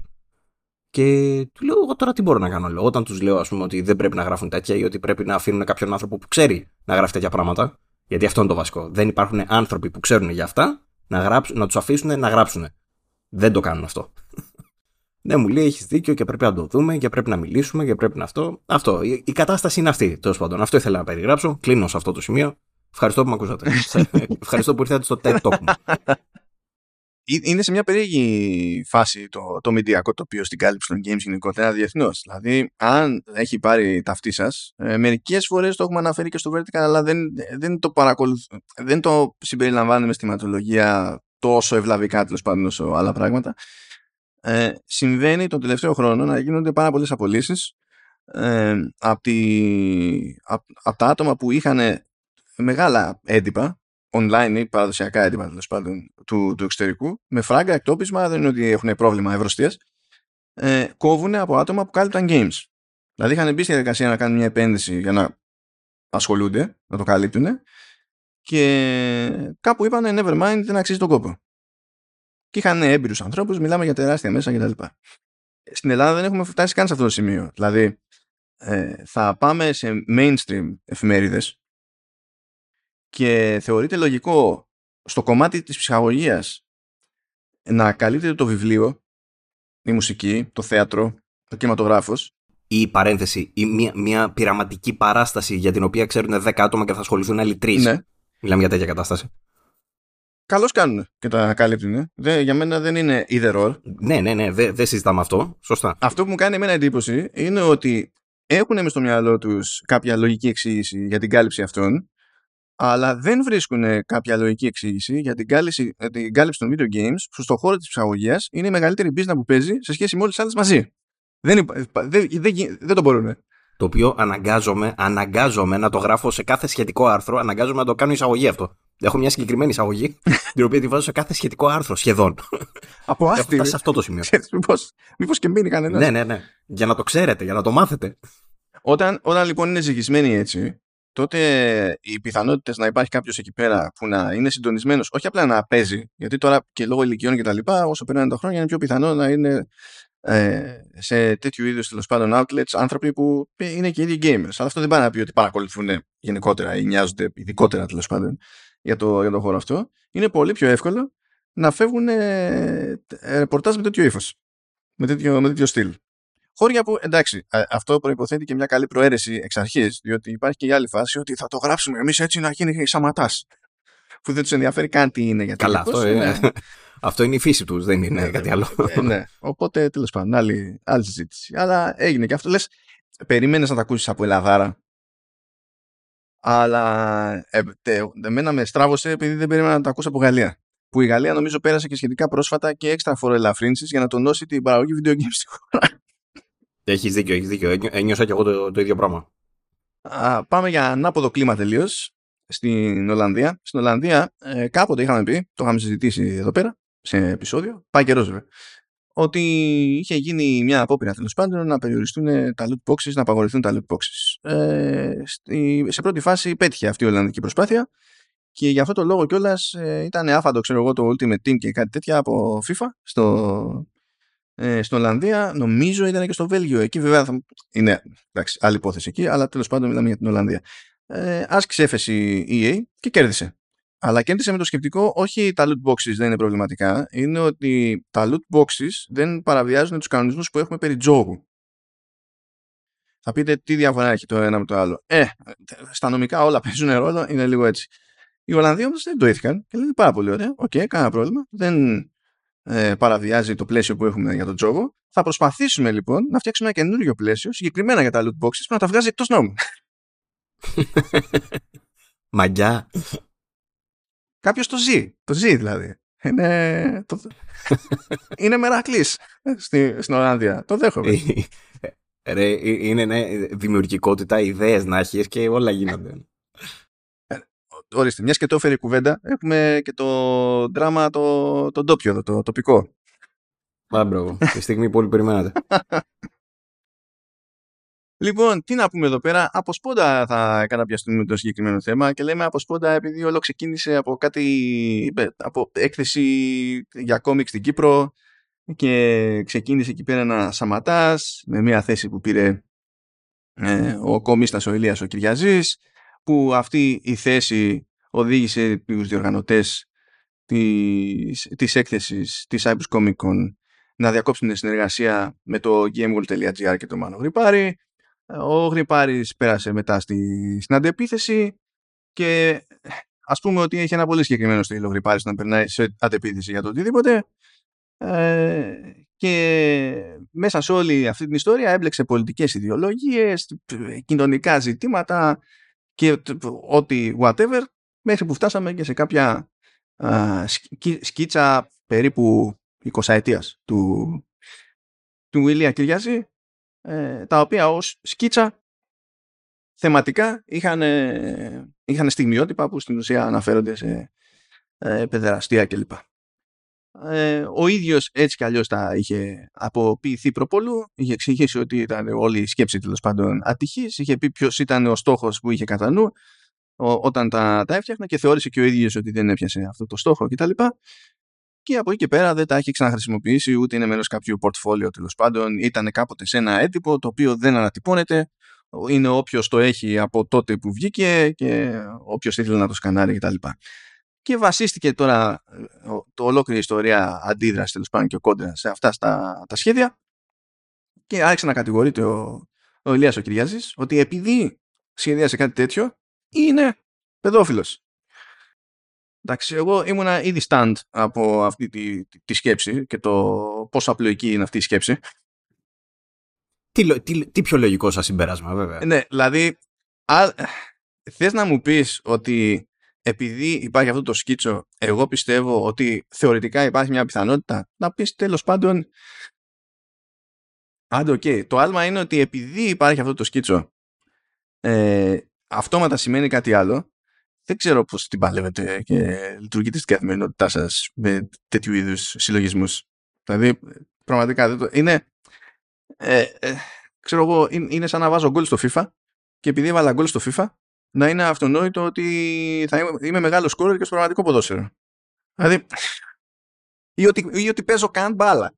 δηλαδή είναι αυτό. Τι, τι, τι εννοείς, δεν είσαι παγκόσμιος ε, πρωταθλητής, ξέρω εγώ; Είμαι μπρόταθλητη. Είμαι, είμαι B μπροστά. Είμαι μπρόταθλητη. πραγματικά δεν πιάνω αυτόν τον συλλογισμό. Ε, αλλά τέλος πάντων, αυτό, αυτό που λέω ότι τώρα δεν πιάνω, έτσι, δεν το εξέφρασα καν δημοσίως. Ε, δηλαδή, δεν μπήκα εγώ στη διαδικασία να πάρω δημοσίως συγκεκριμένη θέση για, την, για τα σκίτσα και για τον Ηλία τον Κυριαζή, τον άνθρωπο που τα έφτιαξε τότε και είπαμε έτσι κι αλλιώς και ο ίδιος τα έχει αποποιηθεί και όχι χτες που κάποιοι τα θυμήθηκαν τέλος πάντων και τα χρησιμοποίησαν στην ουσία για να τον πλήξουν έτσι.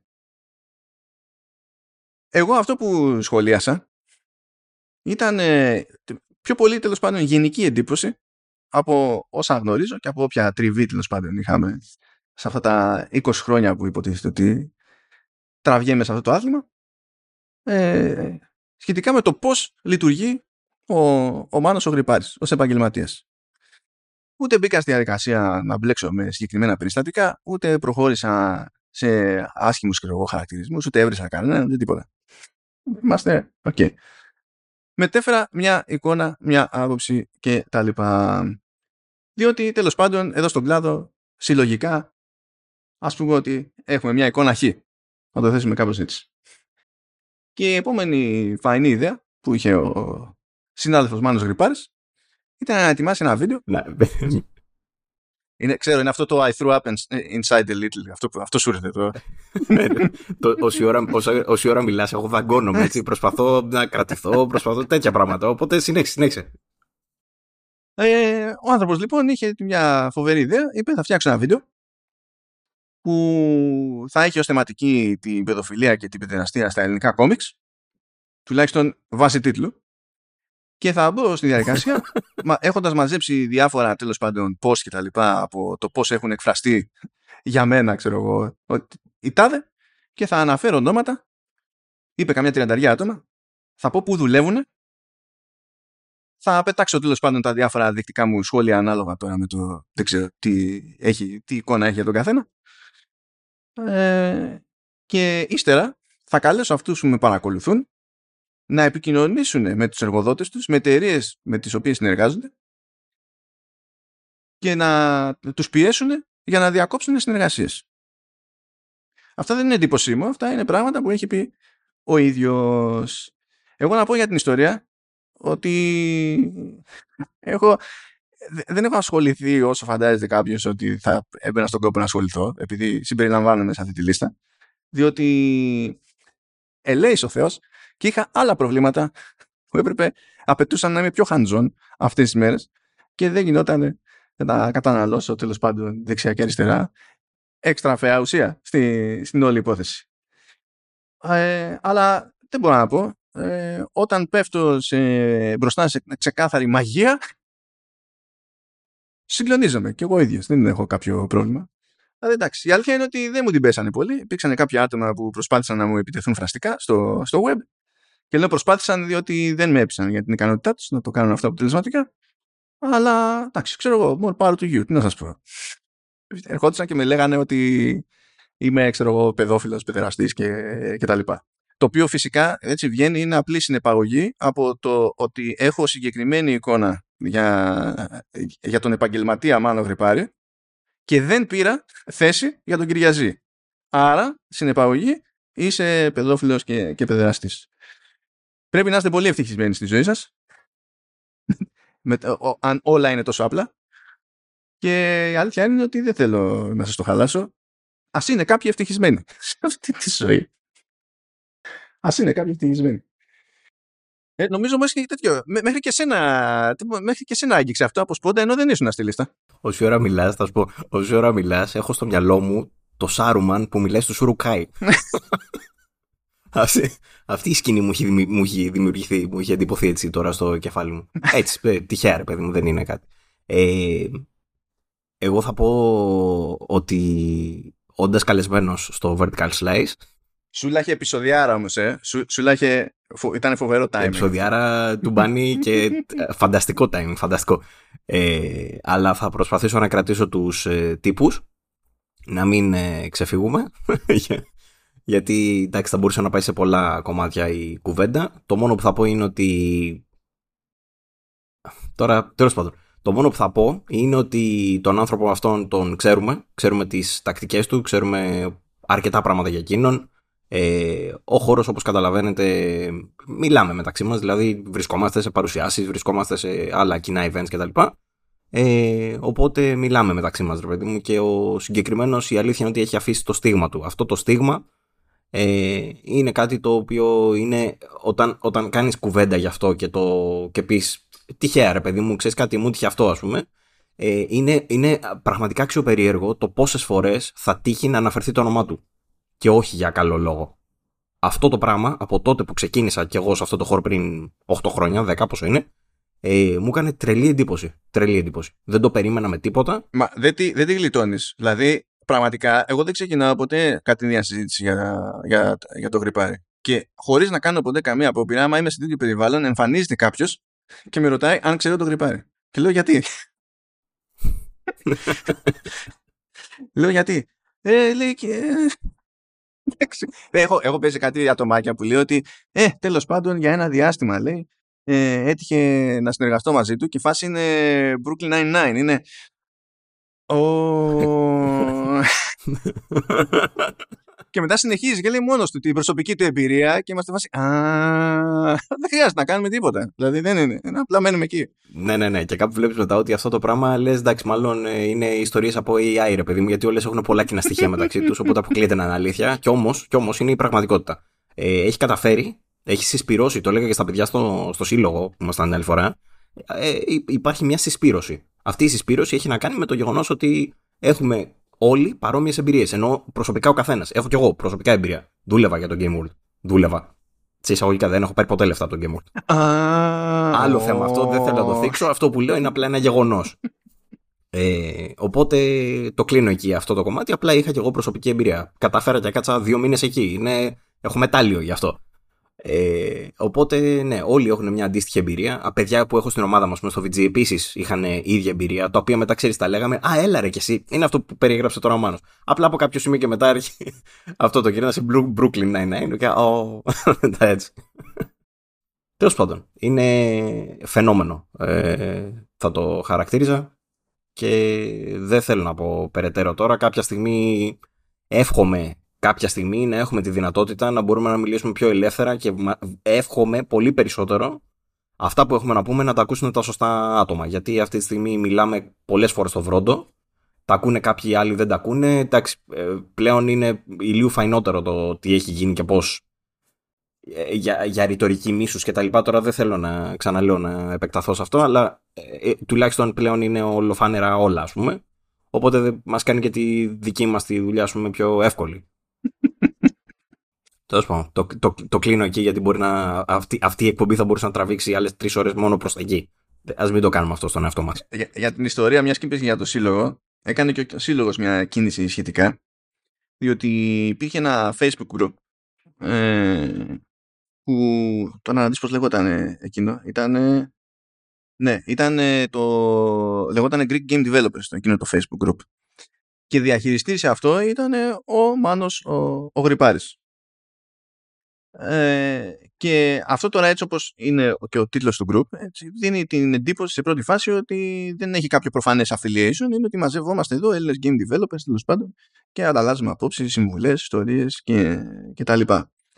Και τέλος πάντων έγινε, πήγε να κάνει ο, ο σύλλογος ε, ο σωματείο τέλος πάντων έκανε μια κάποια ε, ανάρτηση σε αυτό το group το οποίο ήταν προβλεπέ έτσι, στο πλαίσιο της συμμετοχής του group και ε, διαφωνούσε τέλος πάντων με αυτήν την ανάρτηση ο, ο Γρυπάρης ε, και ήταν γλωσσικό το ζήτημα δηλαδή ε, ήταν έτσι το post ώστε να χρησιμοποιεί το λεγόμενο inclusive language, συμπεριληπτική γλώσσα στα, στα ελληνικά κτλ. Σύμφωνα με ανακοίνωση του, γιατί εγώ δεν ήμουν μπροστά σε αυτό, δεν είδα κάτι, ε, σύμφωνα με ανακοίνωση του συλλόγου, αυτό δεν άρεσε και το θεώρησε και προσλητικό. Με βάση τέλος πάντων τη διαφωνία αυτή και το σχετικό τζέτζελο που έτρεχε παράλληλα, ε, ο σύλλογος ο σύλλογος αποχώρησε από εκείνο το group και ξεκίνησε ένα καινούριο όπου εκεί πέρα μπορεί να εκφραστεί και ο ίδιος όπως θέλει. Ε, οπότε μέσα σε όλη αυτή την ιστορία τέλος πάντων, γιατί στην ουσία τι γίνεται, είναι ότι επειδή ένας άνθρωπος του χώρου ε, φτάνει στο σημείο να λειτουργήσει και να εκφραστεί κάπως, κάποιοι άλλοι άνθρωποι του χώρου θα πούνε ότι εγώ δεν δέχομαι τέλος πάντων παρεδώσε γι' αυτό ή για αυτό το λόγο υπό αυτές τις συνθήκες οπότε παπ χωρίζουμε τα τσανάκια μας και τα λοιπά. Οπότε έχουμε ξεκινήσει από μια ιστορία που είχε να κάνει με, ε, με έναν κομίστα και την παρουσία ενός gaming site σε μια έκθεση για κόμιξ και αυτό έφτασε χρόνο μηδέν ό,τι να είναι ισχυρισμούς περί παιδοφιλίας και, και παιδεραστίας στο να αντιδρά ο σύλλογος των Ελλήνων Game Developers στο να βγαίνει ένα βίντεο το οποίο ταυτόχρονα είναι και hit piece στο να γίνεται προτροπή του κοινού στο να προχωρήσει ενέργειες ώστε να δυσκολέψει τη ζωή των ατόμων που έφτασαν σε αυτή τη λίστα και τα λοιπά. Είναι όλο ε, μια ομορφιά. Μια ομορφιά. Δεν έχω να πω. Έχω, έχω γελάσει αρκετά αυτές τις μέρες. Και η αλήθεια είναι ότι ε, διάφορα άτομα έτσι έκαναν ένα κόπο παραπάνω μόλις πήραν χαμπάρι ότι ε, με ονομάτιζε, έδειχνε τα post μου τέλος πάντων κτλ. Έλεγε σε ποιο μέσο είμαι και τα συνάφη ε, έκαναν ένα κόπο να επικοινωνήσουν του στυλ, ξέρω εγώ, είσαι ok, είσαι καλά και τέτοια. Και εγώ ήμουνα σε τελείως φάση lol. δηλαδή ναι, δεν μπορούσα να αφιερώσω ενέργεια. Το καταλαβαίνω απόλυτα αυτό που λες. Ε, εγώ σχεδόν στεναχωριάμαι που δεν με έπιασε το στόμα του ακόμα. Έχουμε, ε, βέβαια, έχουμε ξαναδιαπληκτιστεί δημόσια στο παρελθόν, ε, σε, στο Facebook, ξέρω εγώ. Σε, πάλι για αντίστοιχο λόγο, ρε παιδί μου, κάτι είχε γίνει. Πάλι είδε μια συσπήρωση εναντίον του από τα, όλα, όλους τους υπόλοιπους του χώρου που έχουμε μια λογική τέλος πάντων. Ε, και δεν του άρεσε καθόλου αυτό και άρχισε πάλι τις απειλές κτλ. Τέλος πάντων. Τώρα δεν με έπιασε όμως το στόμα του, όσο ξέρω δηλαδή. Ε, οπότε σχεδόν ζηλεύω, αλλά αυτό που θέλω να πω είναι ότι αυτό που λέει ο Μάνος τώρα ότι ήταν σε τέτοια φάση, ναι μεν, OK, okay, είναι αναίμακτο κτλ, αλλά παιδιά μην, μην ε, ξεχνιόμαστε, ε, αυτά τα πράγματα είναι άκρως επικίνδυνα, δεν υπάρχει χειρότερο πράγμα από τη ρητορική μίσους και το να προσπαθείς να χειραγωγήσεις ε, κόσμο ώστε να τους πείσεις ότι ο άλλος σου φταίει και να, να, να καθοδηγείς το μίσος τους ώστε αυτοί να επιτεθούν σε κάποιον Δηλαδή, μόνο και μόνο που μπήκανε σε κόπο κάποιοι να στείλουν ένα σχόλιο, δεν είναι απλά ντροπή. Είναι ο, ο, ο απόπατος της κοινωνίας αυτό το πράγμα, έτσι. Τέλος πάντων. Και πρέπει να το καταδικάσουμε απερίφραστα και κατηγορηματικά αυτό το πράγμα. Είναι ανεπίτρεπτο για να μην, για να μην πω ότι μπορεί να φτάσει να γίνει ποινικά κολάσιμο. Οπότε προσοχή. Τέλος πάντων, αυτά. Και το, το γύρισα σε λίγο πιο σοβαρό τόνο γιατί εντάξει, πολλές φορές ξεφεύγουμε και πολλές φορές το λέμε να το πάρουμε πιο χαλαρά και πιο αυτό. Αλλά αυτό το πράγμα που έγινε τώρα αυτές τις μέρες δεν το περίμενα, δεν το πίστευα καν ότι ο τύπος μπορεί να έχει φτάσει σε αυτό το σημείο. Δεν το, δεν το πίστευα καν. Ακόμα και για αυτόν. Και δεν είναι και όλοι οι άνθρωποι το ίδιο ανέστητοι ή το ίδιο ευαίσθητοι. Έτσι. Ή δεν είναι όλες οι ίδιες συνθήκες. Δηλαδή, π.χ. Έτσι. Φαντάζεται κάποιος μέρα θα στείλει στον εργοδότη μου και θα γίνει τι, ο εργοδότης μου είμαι εγώ. Mm. Mm. Good luck with that. Ρε, έχει, στείλει, έχει μέσα άτομα τα οποία είναι σε εταιρείες που έχουν υπογράψει τη χάρτα διαφορετικότητας, ξέρω εγώ. Τι, τι θα ε, μπορούσε ναι, να γίνει; Ναι. Αλλά ε, ξέρεις πώς λειτουργεί, ρε παιδί μου, το PR. Η λογική αυτών, το, αυτών των ομάδων συνήθως κάπως έτσι πηγαίνει. Ξέρεις, άμα είναι αρκετή φασαρία, μπορεί το, το, το PR της ΑΒΓ εργοδοσίας τέλος πάντων να πει ότι ξέρεις, δεν αξίζει τον κόπο να, να το διαχειριστώ αυτό το πράγμα και, και τα λοιπά. Και άλλοι μπορεί να είναι σε πιο περίεργη, πιο επισφαλή θέση. Αυτό είναι το, το τρομακτικό. Αυτό είναι το θέμα. Δηλαδή, εντάξει, το ότι εμείς εδώ γελάμε είναι, έχει να κάνει με εμάς, δεν έχει να κάνει με, τη, με το ποιόν της κατάστασης. Η, η, αλήθεια είναι ότι από τα, από τα άτομα που είδα που έπιασε, ας πούμε, νομίζω οι περισσότεροι από, όσο, από όσους ξέρω τέλος πάντων, ότι οι περισσότεροι όντως κάπως έτσι θα το είδανε. Γιατί ουσιαστικά δεν είναι κάτι ας πούμε, έτσι που θα μπορούσε να δημιουργήσει κάτι περαιτέρω πέρα από το, το, αυτό που έχει αυτό στο κεφάλι του. Α πούμε, τους κάνω, τους σκίσω. Τέλος πάντων, αυτά είναι. Ε, ναι, anyway. Ε, αυτό όμως που στεναχωρήθηκα που είδα σήμερα και είναι που, που, που έδωσα και ένα hint πιο πριν είναι ότι είδα σήμερα μεγάλο μέσο ε, να αναφέρει ότι θα γίνει εισαγγελική έρευνα σχετικά με παιδεραστία Α, το είδα αυτό, ναι, η οποία ξεκινάει, ξεκινάει από αυτό το πράγμα με το που το είδα αυτό, λέω. Ε, το οποίο δεν, δεν σημαίνει κάτι πέρα από το γεγονός ότι απλά κάποιος ε, σε τέτοια θέση υπεύθυνη ε, το πήρε το μάτι του, ας πούμε, το τι έγινε. Οπότε σκέφτηκε ότι καλό θα είναι να ερευνηθεί, μην υπάρχει κάτι από πίσω. Αυτό σημαίνει μόνο και τίποτα άλλο.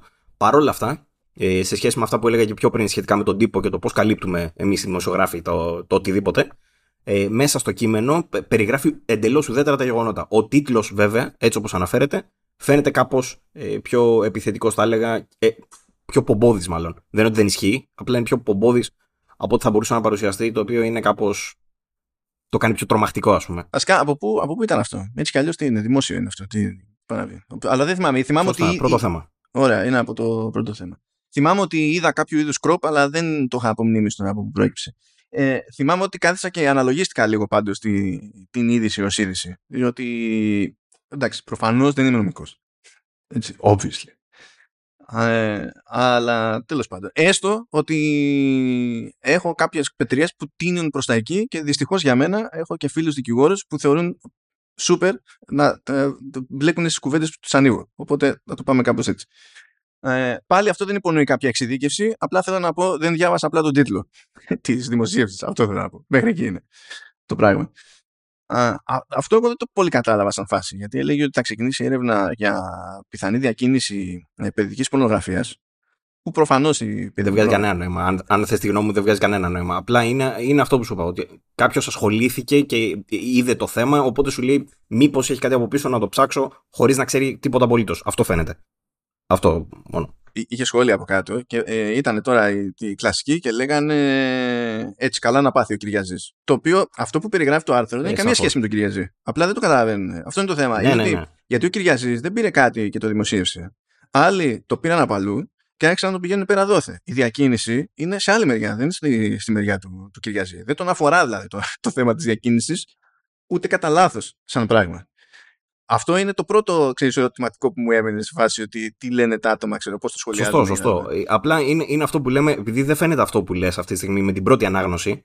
Προφανώς ο, ο άλλος που θα σχολιάσει από κάτω, αυτός μάλλον που σχολιάσει από κάτω, προφανώς δεν το βλέπει σε αυτό το επίπεδο. Αυτό είναι το, το, το, το, πρόβλημα στα πάντα βασικά. Αυτό που έλεγα πριν. Διαβάζω ένα τίτλο, α σχολιάσουμε, τα ξέρουν όλα. Εντάξει. Και το άλλο ερωτα... ερωτηματικό, θαυμαστικό, είναι ότι ξεκινάει με το σκεπτικό να δούμε για διακίνηση παιδικής πορνογραφίας με αφορμή τη, τη διακίνηση αυτών των, των σκίτσων. Και το σκίτσο δεν αντιμετωπίζεται με τον ίδιο τρόπο όπως η φωτογραφία. Διότι η φωτογραφία για να υπάρξει ε, προϋποθέτει παράνομη πράξη. Σωστό. Γιατί είναι, είναι απαθανάτηση ενός ε, γεγονότος. κανονικού. Δηλαδή, δηλαδή το ένα φέρνει το άλλο. Και γι' αυτό και η κατοχή ακόμη είναι παράνομη γιατί στην ουσία αυτό ε, ε, ε, δημιουργεί ζήτηση σε ένα ολόκληρο παράνομο τέλος πάντων κύκλωμα και το ένα φέρνει, φέρνει το άλλο.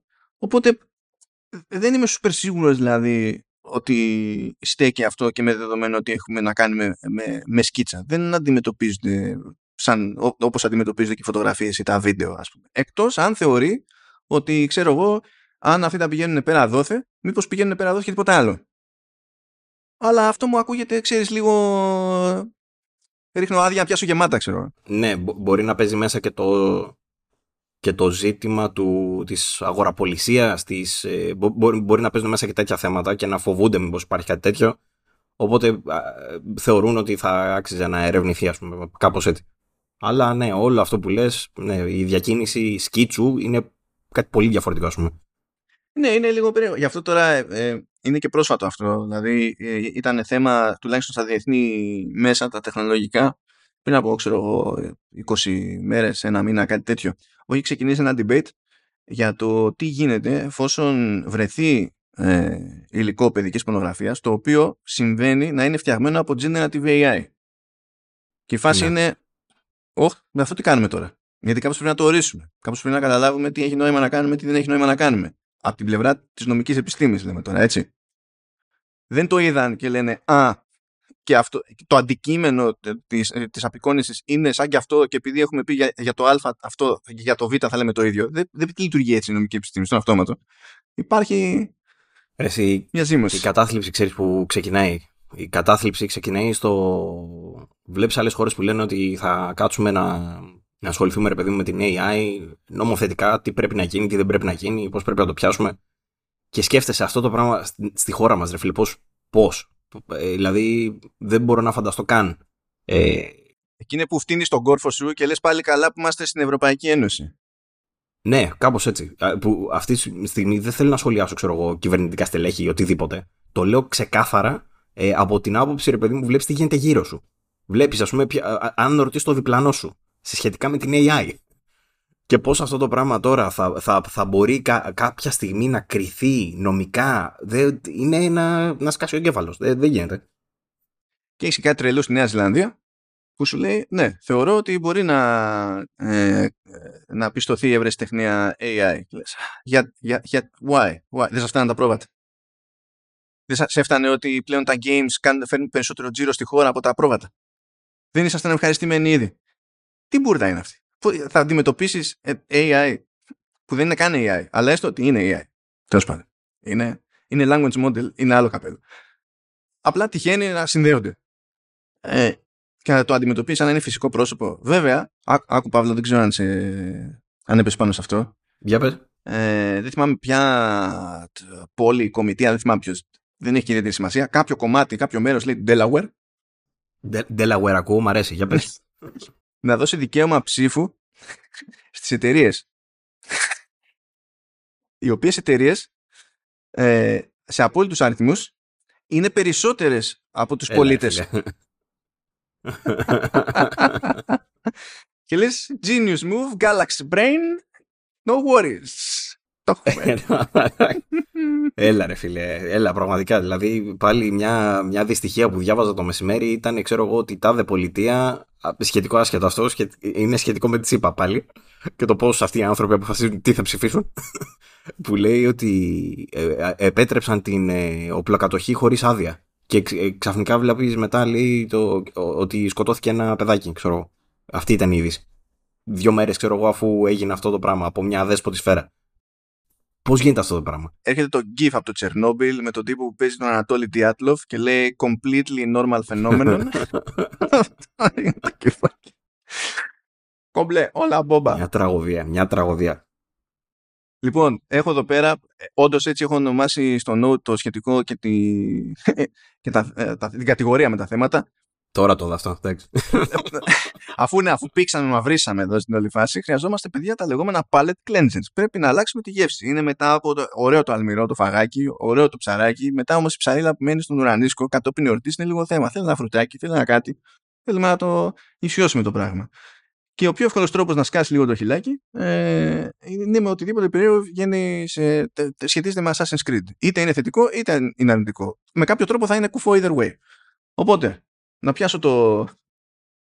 Αυτό, αυτό πραγματικά να είχα τη φάτσα του, του Ηλία κάπου, να, να, έστω φωτογραφία και την έβαζα για episode art αυτό το πράγμα. Ηλία, αν ακούς, ακούγεται ότι πάνε για remake του Black Flag. Επειδή δεν φτάνανε τα άλλα έξι Assassins που προσπαθούν να βγάλουν, απλά λέω, απλά το αναφέρω. Έτσι για, τη, για την ιστορία. Ξέρετε, ξέρω τη γνώμη του Ηλία για τα remake, δεν ξέρω τη γνώμη του Ηλία για τα Assassin's Creed γενικότερα όμως. Κάνα τώρα τελευταία είναι εκνευρισμένο ε, οριζοντίως και καθέτος. Καλά, δεν είναι ότι καταδικάζει όλα τα remake γενικά και αόριστα. Ούτε ότι δεν έχει καμία συμπάθεια σε Assassins. Απλά ειδικά τώρα με το ότι πάει να ρίξει ακόμη μεγαλύτερο βάρος τόσο πολύ σε Assassins η, η Ubi, τον έχει, τον έχει τσιτώσει. Έξαλλος. Ειδικά με το, με το Mirage, ε, που τώρα το, είναι το επόμενο μας θέμα, το, το Mirage.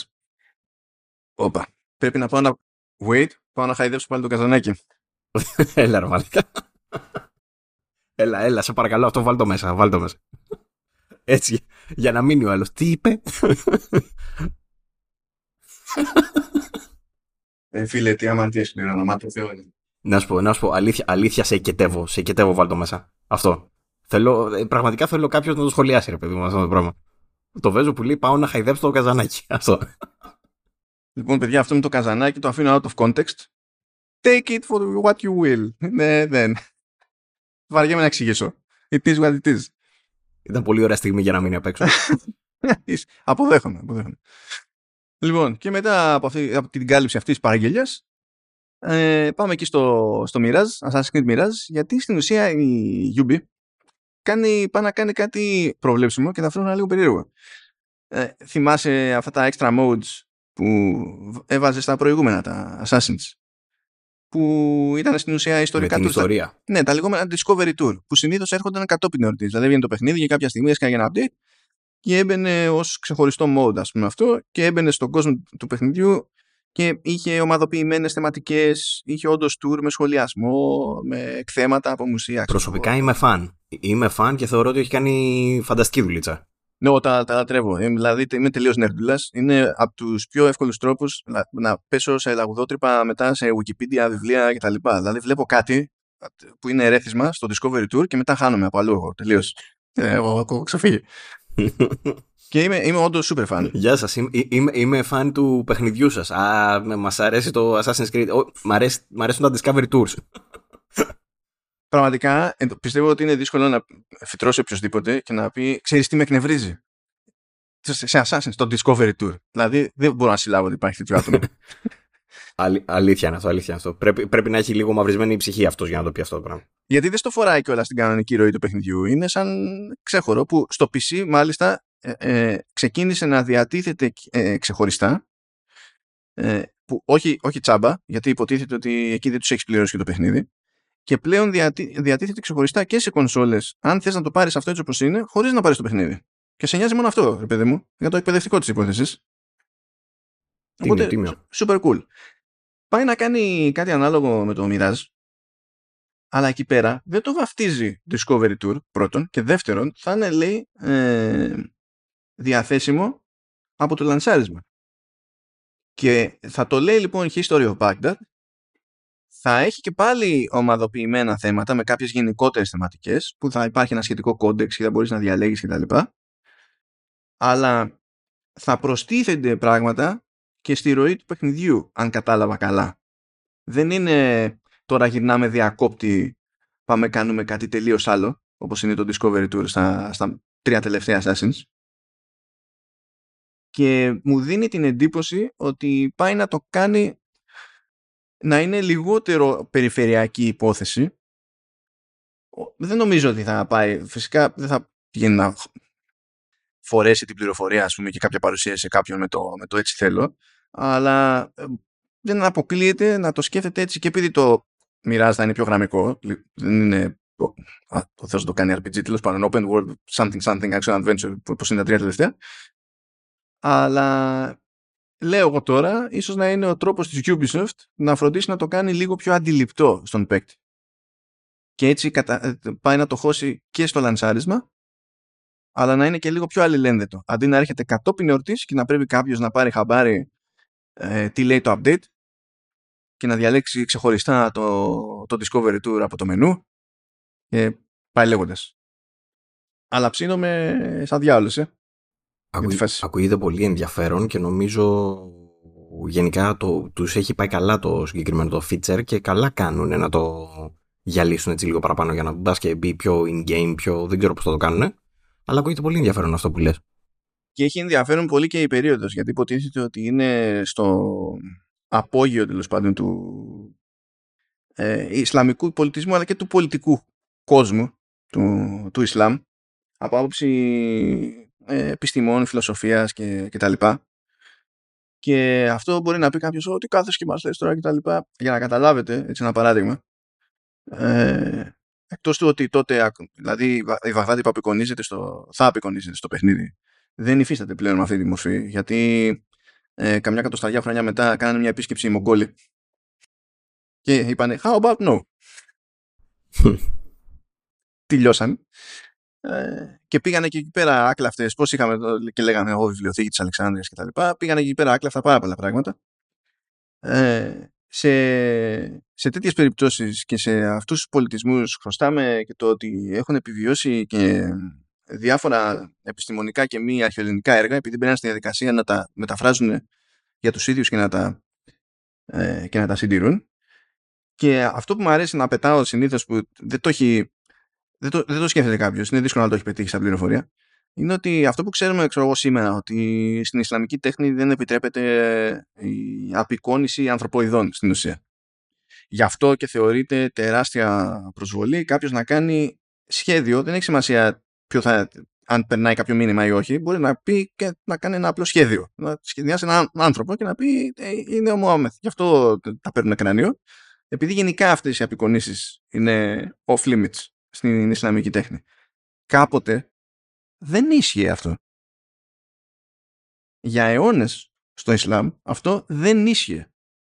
Ήρθε κατόπιν ορτής και είναι όπως είχαμε εδώ πέρα ένα τζέντζελο, το οποίο στην πραγματικότητα ήταν περισσότερο πολιτικό στην πράξη παρά θρησκευτικό. Άλλη συζήτηση εκείνη. Αλλά τέλος πάντων. Ε, που λέγαμε για τους, τους, ε, τις οικονομαχίες και καλά. Το αν είμαστε ok με τις εικόνες των Αγίων ή όχι.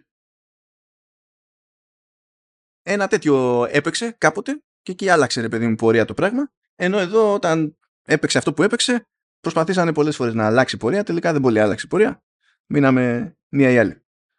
Δεν το λέω αυτό για καλό κακό σε κάθε περίπτωση. Σχετικά είναι αυτά τα πράγματα ποικιλοτρόπως. Απλά είναι κάτι που πολλοί κόσμοι δεν ξέρει και είναι λογικό να μην το ξέρει και δίνει ένα στίγμα για το... Σ' ακούω τόση ώρα, αναρωτιέμαι εσύ που τα ξέρεις. Παιδιά, όταν λέω ότι είμαι βλαμμένο, δεν το λέω για να ακουστεί χαριτωμένο. Όχι, ρε, ξε, ξεκίνησε το θέμα. Λέω, OK, θα, θα μάθω, ξέρω εγώ, περί τίνος πρόκειται αυτό. Δεν πρέπει να φτάσουμε εκεί. Όχι, έχω προβλήματα ποικίλα. Είναι, είναι τόσο απλό το πράγμα. Η εξή. Μια χαρά. Ωραία. Λοιπόν, σας αφήνω ίσχους από αυτό το, θέμα, γιατί όντως σε, σε κάτι τέτοια είναι που ξεφεύγω τελείως. Και λοιπόν, ήθε, ήθελε εδώ ο Παύλος να ασχοληθούμε με κάποιες δηλώσεις που έκανε ο Πίτερ Μόλινιο για το επόμενο παιχνίδι της ομάδας που τρέχει εδώ και χρόνια, της 22 Cans. Ε, έχω πολύ καιρό να μιλήσω για Peter Molyneux με τον Ηλία. Πάντα γελάμε όταν μιλήσω για Peter Molyneux με τον Ηλία. Α, ξέρεις, επειδή το ήξερα ότι αυτό ότι θα είναι το, η στιγμή ας πούμε αυτή, ε, λέω ευκαιρία είναι, γιατί ρε, έτσι να μην περάσουμε καλά. Well, ε, ο, ο Peter Molyneux έχει αυτή μια τάση τέλος πάντων να λέει μεγάλες κουβέντες. Έχουμε πει εμείς με τον Ηλία ότι το πιστεύουμε ότι τις πιστεύει. To set it mildly. ναι. ναι. Αλλά εδώ λοιπόν, ε, χωρίς να πει συγκεκριμένα πράγματα για το επόμενο του παιχνίδι, πάνω σε μια συνέντευξη εκεί στο Game Reactor, είπε την ατάκα ότι το επόμενο του παιχνίδι θα έχει κάτι που δεν έχει ξαναγίνει ποτέ σε άλλο παιχνίδι. Και αυτός είναι ο συμμορφωμένος Πίτερ Μόλιν, αυτός που έχει πει ότι κρατιέμαι γιατί παλιότερα έχω κάτι Μα είπε συγκεκριμένα τώρα, λέει, δεν θέλω λέει, να το ξανακάνω αυτό το πράγμα, λέει, γιατί θα τσαντήσω κόσμο. Ευτυχώς δεν το κάνεις. Πρέπει να πει κάποιος. Να, να, σου πω κάτι. Εγώ τον, ε, εγώ τον θαυμάζω για αυτόν. Διότι όλα αυτά τα χρόνια, ακόμη και όταν έχει καεί έτσι. Δηλαδή έχει καεί, φυσάει το γιαούρτι, μετά λέει καλή φάση να ξανακαώ, συνεχίζει με αυτό το πράγμα. Ε, αυτό είναι αξιοθαύμαστο από μόνο του, έχεις δίκιο. Και το κάνει με έναν εμφυβικό ενθουσιασμό, όπου φαίνεται ότι ο τύπος εξακολουθεί και ζει στην εποχή της Bullfrog. Και καλά κάνει. Ε, μπορεί να ονειρεύεται. Δεν πιστεύω ότι θα ξαναβγάλει ποτέ τίποτα, σου την αλήθεια. Αλλά πέρα από αυτό, ε, εγώ τον χαίρομαι πάντω. Είναι αυτό που λες. Τον χαίρομαι γιατί είναι χαρούμενος άνθρωπος, μου φαίνεται. Α, ε, αυτά που λέει, ο τρόπος που τα πιστεύει. Ε, χαρούμενος άνθρωπος.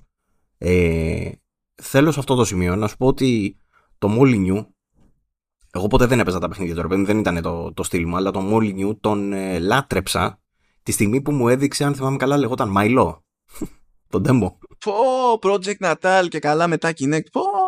Τι σου είπα, ε. Αυτά είναι, αυτά είναι. το λάτρεψα. Το λάτρεψα γιατί μου σε εκείνο το σημείο πραγματικά ένιωσα στιγμή, ρε παιδί μου, δέους από αυτό που είδα. Δεν είναι ότι ε, προφανώς βλέπεις μια παρουσίαση και είσαι λίγο skeptical ότι σε φάση ok θα το δούμε, δεν θα το δούμε, πότε θα το δούμε και σκάει το Project Natal και σκάει ο Molyneux με αυτό το demo που έδειξε στην ουσία ε, ήταν τότε ρε παιδί μου που ήθελε να σου δείξει για το, ε, για το πώς θα δουλεύουν τα motion controls ε, και τα λοιπά. Το Project Natal είναι φυσικά το Kinect έτσι που λέμε τόση ώρα. Ε, και ήθελε να σου δείξει ρε παιδί μου πώς θα δουλεύει αυτό. Και δι, σκάει σε κάποια φάση, έδειχνε ένα παιδάκι, ξέρω τώρα δεν το θυμάμαι πιο πολύ καλά, αλλά έδειχνε ένα παιδάκι σε ένα δάσος, κάτι τέτοιο θυμάμαι. Ε, και πάει σε κάποια φάση και δείχνει μέσα στο παιχνίδι ε, ένα γράμμα ότι και καλά πάει και στο δίνει εσένα. Όχι ψέματα.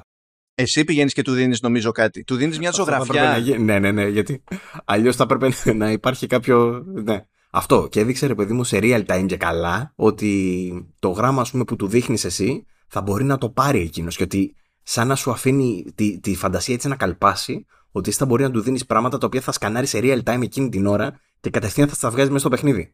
Αυτό το πράγμα τέλος πάντων μου έκανε τότε το κεφάλι μου να εκραγεί και ε, ε, ε, έγινα από απλός υποστηρικτής του Kinect έγινα, προ, προ, προ, πώς το λένε ρε παιδί μου, πήρα τα πάνω και βγήκα στον δρόμο.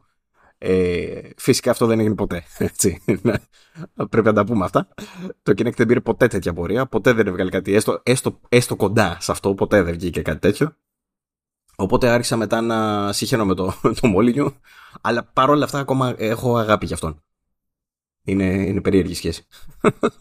Λοιπόν, εγώ θέλω να σημειώσω ότι 10 και κάτι χρόνια μετά από, αυτό, από αυτή την παρουσίαση που περιγράφει ο, ο Παύλος, που είμαστε στο απόγειο έτσι, τέτοιου, τέτοιων τεχνητών αλληλεπιδράσεων κτλ. Έχουμε τα λεγόμενα large language models που όλοι λανθασμένα αναφέρουν ως AI, που σκεφτείτε είναι ένα πράγμα το οποίο έχει ε, εκπαιδευτεί σε, πάνω σε χιλιάδες GPU, ξέρω εγώ, σε δυσθεώρητη ε, υπολογιστική δύναμη με βάση δισεκατομμύρια μεταβλητές και, και, και, και, και και αυτό το, το, το αποτέλεσμα όλου αυτού είναι ότι δεν τα πηγαίνει καλά στα μαθηματικά. Κάτι που τρέχει σε υπολογιστή. Αποτυγχάνει σε απλή πρόσθεση, ξέρω εγώ. Έτσι. Αλλά ο Μόλινιου κάποτε ήθελε να έχει τέτοια interactions με το Kinect. Και λες, καλά, καλά. Εγώ, εγώ, ε, έχω και εγώ δική μου ιστορία με Μόλινιου από την παρουσίαση του Fable 3. Ήταν σε Gamescom, ε, ήταν διαζώσεις, ήμουν πρώτο τραπέζι πίστα ε, δεν ήταν παρουσίαση που γινόταν stream. Δηλαδή ήμασταν, ξέρω εγώ, εμείς. Όσοι είχαν μαζευτεί εκεί πέρα, ήμασταν εμείς. Άλλες εποχέ τότε. Και ήταν ο Μόλινιο, ρε παιδί μου, κανονικά, και έκανε την παρουσίαση. Και έλεγε μπλα μπλα, Fable 3. Έλεγε μερικά προβλέπε, έλεγε μερικά ενδιαφέροντα κτλ. Και, και φυσικά, φυσικά, επειδή είναι ο Πίτερ Μόλινιο, είπε και κάτι το οποίο δεν ίσχυσε ποτέ στο τελικό παιχνίδι. Αλλά εκείνη την ώρα, φάση mind blown, έτσι. Δηλαδή, έχει αλλάξει χρώματα λέει ότι θα υπάρχει λέει, μηχανισμός ξέρω, στο παιχνίδι όπου θα μπορείς, επειδή και καλά εσύ έχεις βαρύτητα και καλά στο, στο παιχνίδι ως χαρακτήρας, ο κόσμος σε θαυμάζει, σε παίρνει τις μετρητής κτλ. Και όπως συμβαίνει λέει στην πραγματικότητα, που μπορείς να κάνεις κάτι πολύ μικρό και αυτό να σημαίνει πολλά πράγματα ή να έχει μεγάλη επίδραση τέλος πάντων στον άλλον. Ε, π.χ. λέει στο Fable 3 θα υπάρχει δυνατότητα να πάτε να αγγίξετε έναν NPC και με βάση τις υπόλοιπες μεταβλητές και τα λοιπά, αυτό να αλλάξει την ψυχολογία του, άρα και τη συμπεριφορά του. Έχω μείνει εγώ Ρε, στην πρώτη σειρά και λέω τι λέει; Σοκ. Μου αλλάζει τον κόσμο. Είδες όμως τι καταφέρνει ο άτιμος. είναι, είναι το φοβερό. Είναι ότι βρίσκει κάθε φορά. Δηλαδή αυτό το ανέφικτο που θα, που θα σου πετάξει είναι ως ιδέα τόσο out there που σε συγκλονίζει το ότι, του, ότι το σκέφτηκε να το πει. ναι, ναι, ναι, ναι. Λες, λες θα, το, θα, το, θα το καταφέρει αυτό, το πιστεύω. απίστευτος, απίστευτος. Λοιπόν, ορίστε. Μια χαρά λειτουργήσαν αυτά ως palette cleansers. Μια χαρά, μια χαρά ισχύει. Για όσους δεν ξέρουν, ο Molyneux φυσικά είναι από, τις, από τους θρύλους της βιομηχανίας. Έτσι. Το Fable τώρα που ανέφερε ο Μάνος είναι, είναι ο creator του Fable. Ανάμεσα σε άλλα όπως ήταν τα, το Black and White. Περίμενε, ποιο ήταν το προηγούμενο; Ναι, Black and White. Είναι, βασικά, στον πρώτο Black and White, γι' αυτό το διάβασα τώρα στην στο Game Creator, δεν το ξένα πριν, λέει ότι έχει να βάλει ο ίδιος κώδικα σε παιχνίδι του από το πρώτο Black and White. Και στο καινούριο θα γράψει κώδικα πάλι. Καταλαβαίνεις, έχουν μείνει τρεις στην 22 Cans.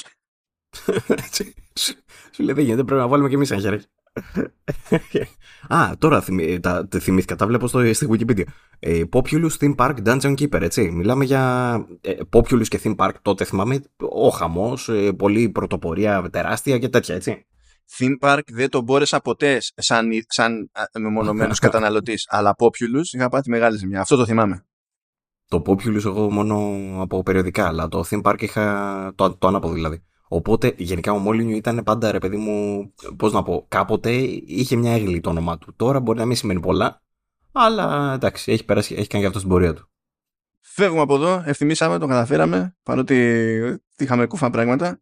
Λοιπόν, πρώτη φορά έχουμε εδώ τον Παύλο και εκτός ότι έχουμε δύο-τρία ψηλά πραγματάκια να συμπληρώσουμε στην όλη κόντρα εκεί με Activision Blizzard και Microsoft και FTC είναι, είναι ψηλά γιατί έτσι κι αλλιώς τα χοντρά τα έχουμε καλούσει, τα έχουμε κάνει μια νιά δηλαδή, σε προηγούμενα επεισόδια. Αλλά δεν είχαμε πρόχειρο τον Παύλο να μας πήγε εκείνος στη, τη δική του γενική εικόνα μέχρι τώρα, πώς του έχει κάτσει. Δεν το έχουμε συζητήσει εδώ να το κάνουμε φαν.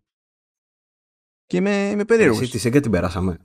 αυτό, αυτό προσπαθώ να θυμηθώ. Γιατί ε, ε, με, με, το που διάβαζα τις σημειώσεις σου, είδα ένα φανταστικό παραλληλισμό ανάμεσα σε Σέγγα Nintendo και αυτό που γίνεται τώρα με την ε, τέτοια με, με τις δύο τις τωρινές. Οπότε λέω κοίτα τι γίνεται ρε φίλε, η ιστορία παραλαμβάνεται πραγματικά. Έτσι να, να βγαίνουν έγγραφα να μαθαίνουμε τα μυστικά τους. Πώς θέλει ο ένας να κατατροπώσει τον άλλον. Αυτό είναι, ε, ε, είναι εκεί που παθαίνουμε όλοι, ε, που παθαίνουμε όλοι φόσκολο, ρε παιδί μου, που ξαφνικά ενδιαφερόμαστε για το, για το κουτσομπολίστικο της υπόθεσης τελείως. Ναι, ναι. Εγώ σε αυτό το σημείο πάντως να υπενθυμίσω εκείνη την εικόνα που είχαμε σχηματίσει, αν δεν κάνω λάθος, στο, στα βραβεία του Κίλι σε κάποια φάση του αγαπημένου, ε, πριν πόσα χρόνια να ήταν, δύο-τρία, όπου είχε σκάσει στη σκηνή πάνω ο Ρέτζι, αν δεν κάνω λάθος, μαζί με τον ε, Φιλάρα και τον... Ποιος ήταν τότε; Ε, ήταν ο Λέιντεν τότε, ο Σον Λέιντεν. Ο Λέιντεν, μπράβο. Και, και ο Λέιντεν που βγαίνουν πάνω στη σκηνή, ρε παιδί μου, και τρεις τους χαιρετάγαν το κοινό προς όλες τις κατευθύνσεις και θέλανε όλοι μαζί τότε να δώσουν έτσι το μήνυμα αυτό της, ε, του ενωτικού gaming, το μήνυμα ότι είμαστε όλοι gamers και τα λοιπά. Και μετά βλέπεις αυτά τα έγγραφα και λες ok. Και μετά The Kardashians. Έτσι. Προφανώς αστείευαμε. Εντάξει, ακόμα και τότε που το βλέπαμε, αντιλαμβανόμασταν ότι από πίσω υπάρχει μια, ε, ένα business κομμάτι το οποίο δεν έχει θέση με αυτό που βλέπουμε. Αλλά παρόλα αυτά, εντάξει, ήταν όμορφο στιγμιότυπο εκείνο και κάνει φανταστική αντίθεση με αυτό που βλέπουμε τώρα. Γι' αυτό το αναφέρω. Ε, λοιπόν, να ξεπετάξω λίγο τα, τα ψηλά για να το πιάσουμε μετά με τη γενική σου εικόνα. Ε, να συμπληρώσουμε, επειδή λέγαμε την προηγούμενη φορά ότι ο Jim Ryan είχε τη φαϊνή ιδέα να πει ότι μίλησα εγώ με ένα μάτσο publishers και όλοι οι publishers μου λένε ότι θεωρούν το Game Pass καταστροφικό για την αξία του, του προϊόντος. Ε, και φύτρωσε μετά ο Miles Jacobson της Sports Interactive και το Football Manager και λέει ε, εντάξει, λέει καταλαβαίνω ότι άλλες εταιρείες, άλλα προϊόντα, άλλα business models κτλ. δεν λειτουργούν όλα με όλους το ίδιο κτλ. Αλλά αυτό που μπορώ να πω εγώ από τη δική μου την πλευρά είναι ότι η φάση είναι super, μας ωφέλησε πάρα πολύ. Διαφωνώ με το concept ότι δεν και καλά καταστρέφει την αξία του προϊόντος ως προϊόν. Οπότε δεν ξέρω. Δεν μιλάτε ο Jim Ryan με τον Μάλτ Jacobson. Ξέχασε κάτι; Δεν πέρασε από τη Σέγγα; Δεν ξέρω. Τι συνέβη, αλλά it is what it is. Κάτι που μάθαμε από εκεί που δεν περιμέναμε καθόλου. Έγινε μια παρουσίαση στο Big. Το Big είναι το Brazilian Interactive όχι, Indie Game, δεν θυμάμαι, Something Festival. Τέλος πάντων είναι Βραζιλία. Αυτό το θυμάμαι. Και κάποιος κάπου κάποτε έκανε εκεί πέρα μια παρουσίαση και πέταξε ένα slide όπου για γνωστό λόγο είχε πάνω το, το νούμερα για το πόσο έχει πουλήσει ε, το Xbox, Xbox One και, και Xbox Series μαζί.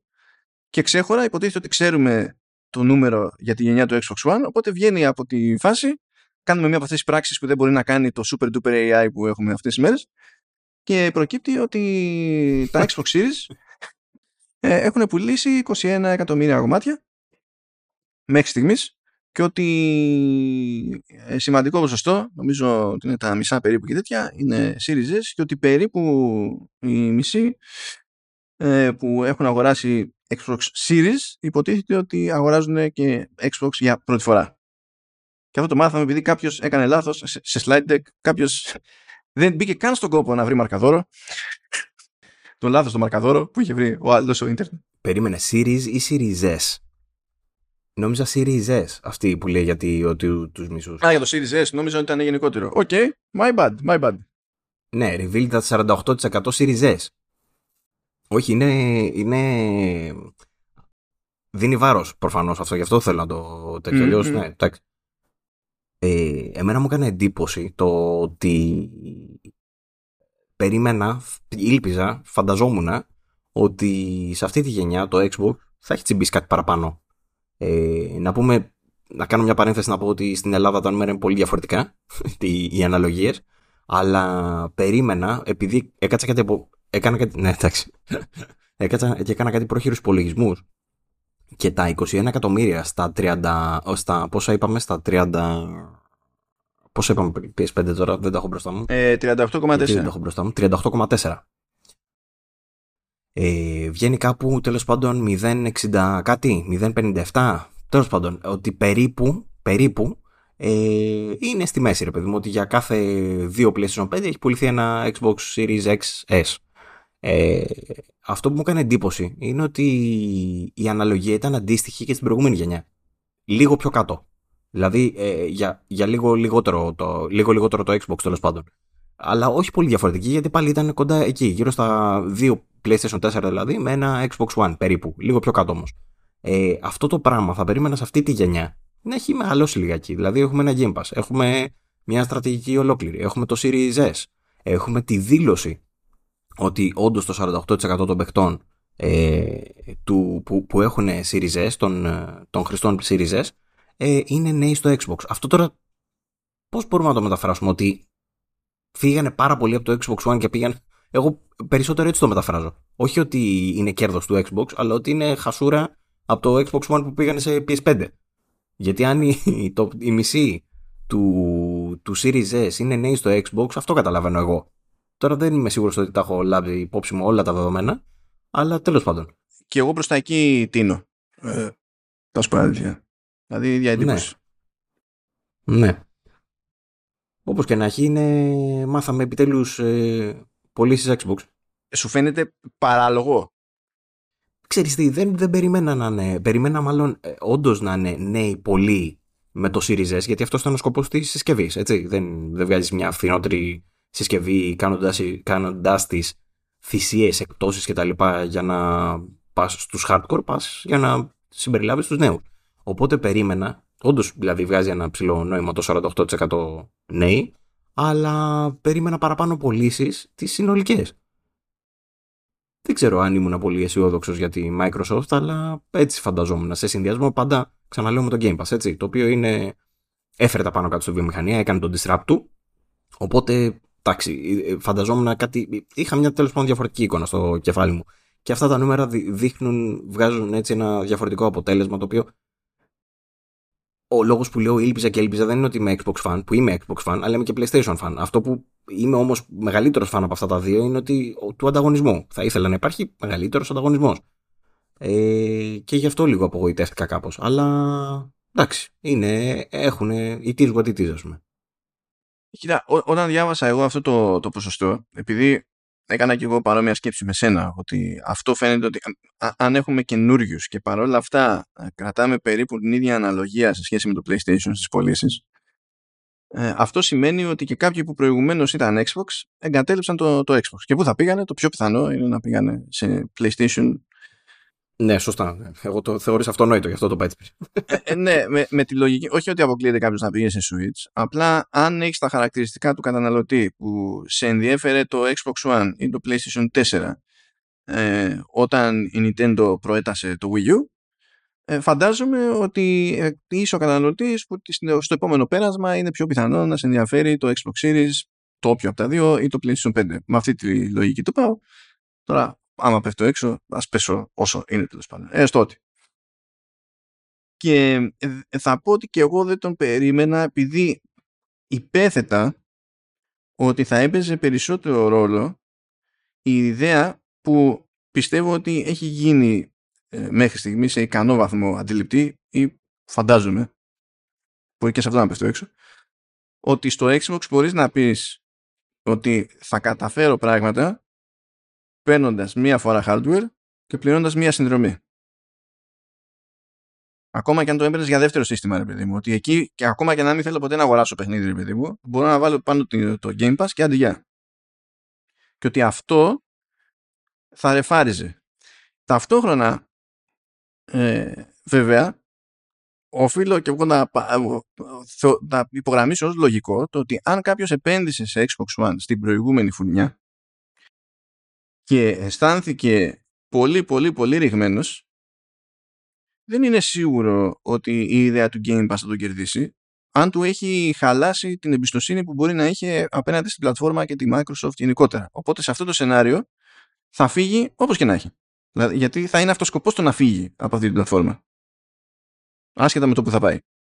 Αλήθεια είναι αυτό. Και φυσικά, και φυσικά πρέπει να βάλουμε τώρα σε αυτή την εξίσωση που περιγράφεις το γεγονός ότι μέχρι να το σκεφτεί και μέχρι να, πάρει τη, να κάνει τη μετάβαση, το PlayStation έβγαλε και εκείνο τη δική του συνδρομητική υπηρεσία. Οπότε σου λέει εντάξει, μπορώ να μείνω και εδώ, ας πούμε. Μπορεί να παίχτηκε και αυτό το σενάριο. Ναι, ναι.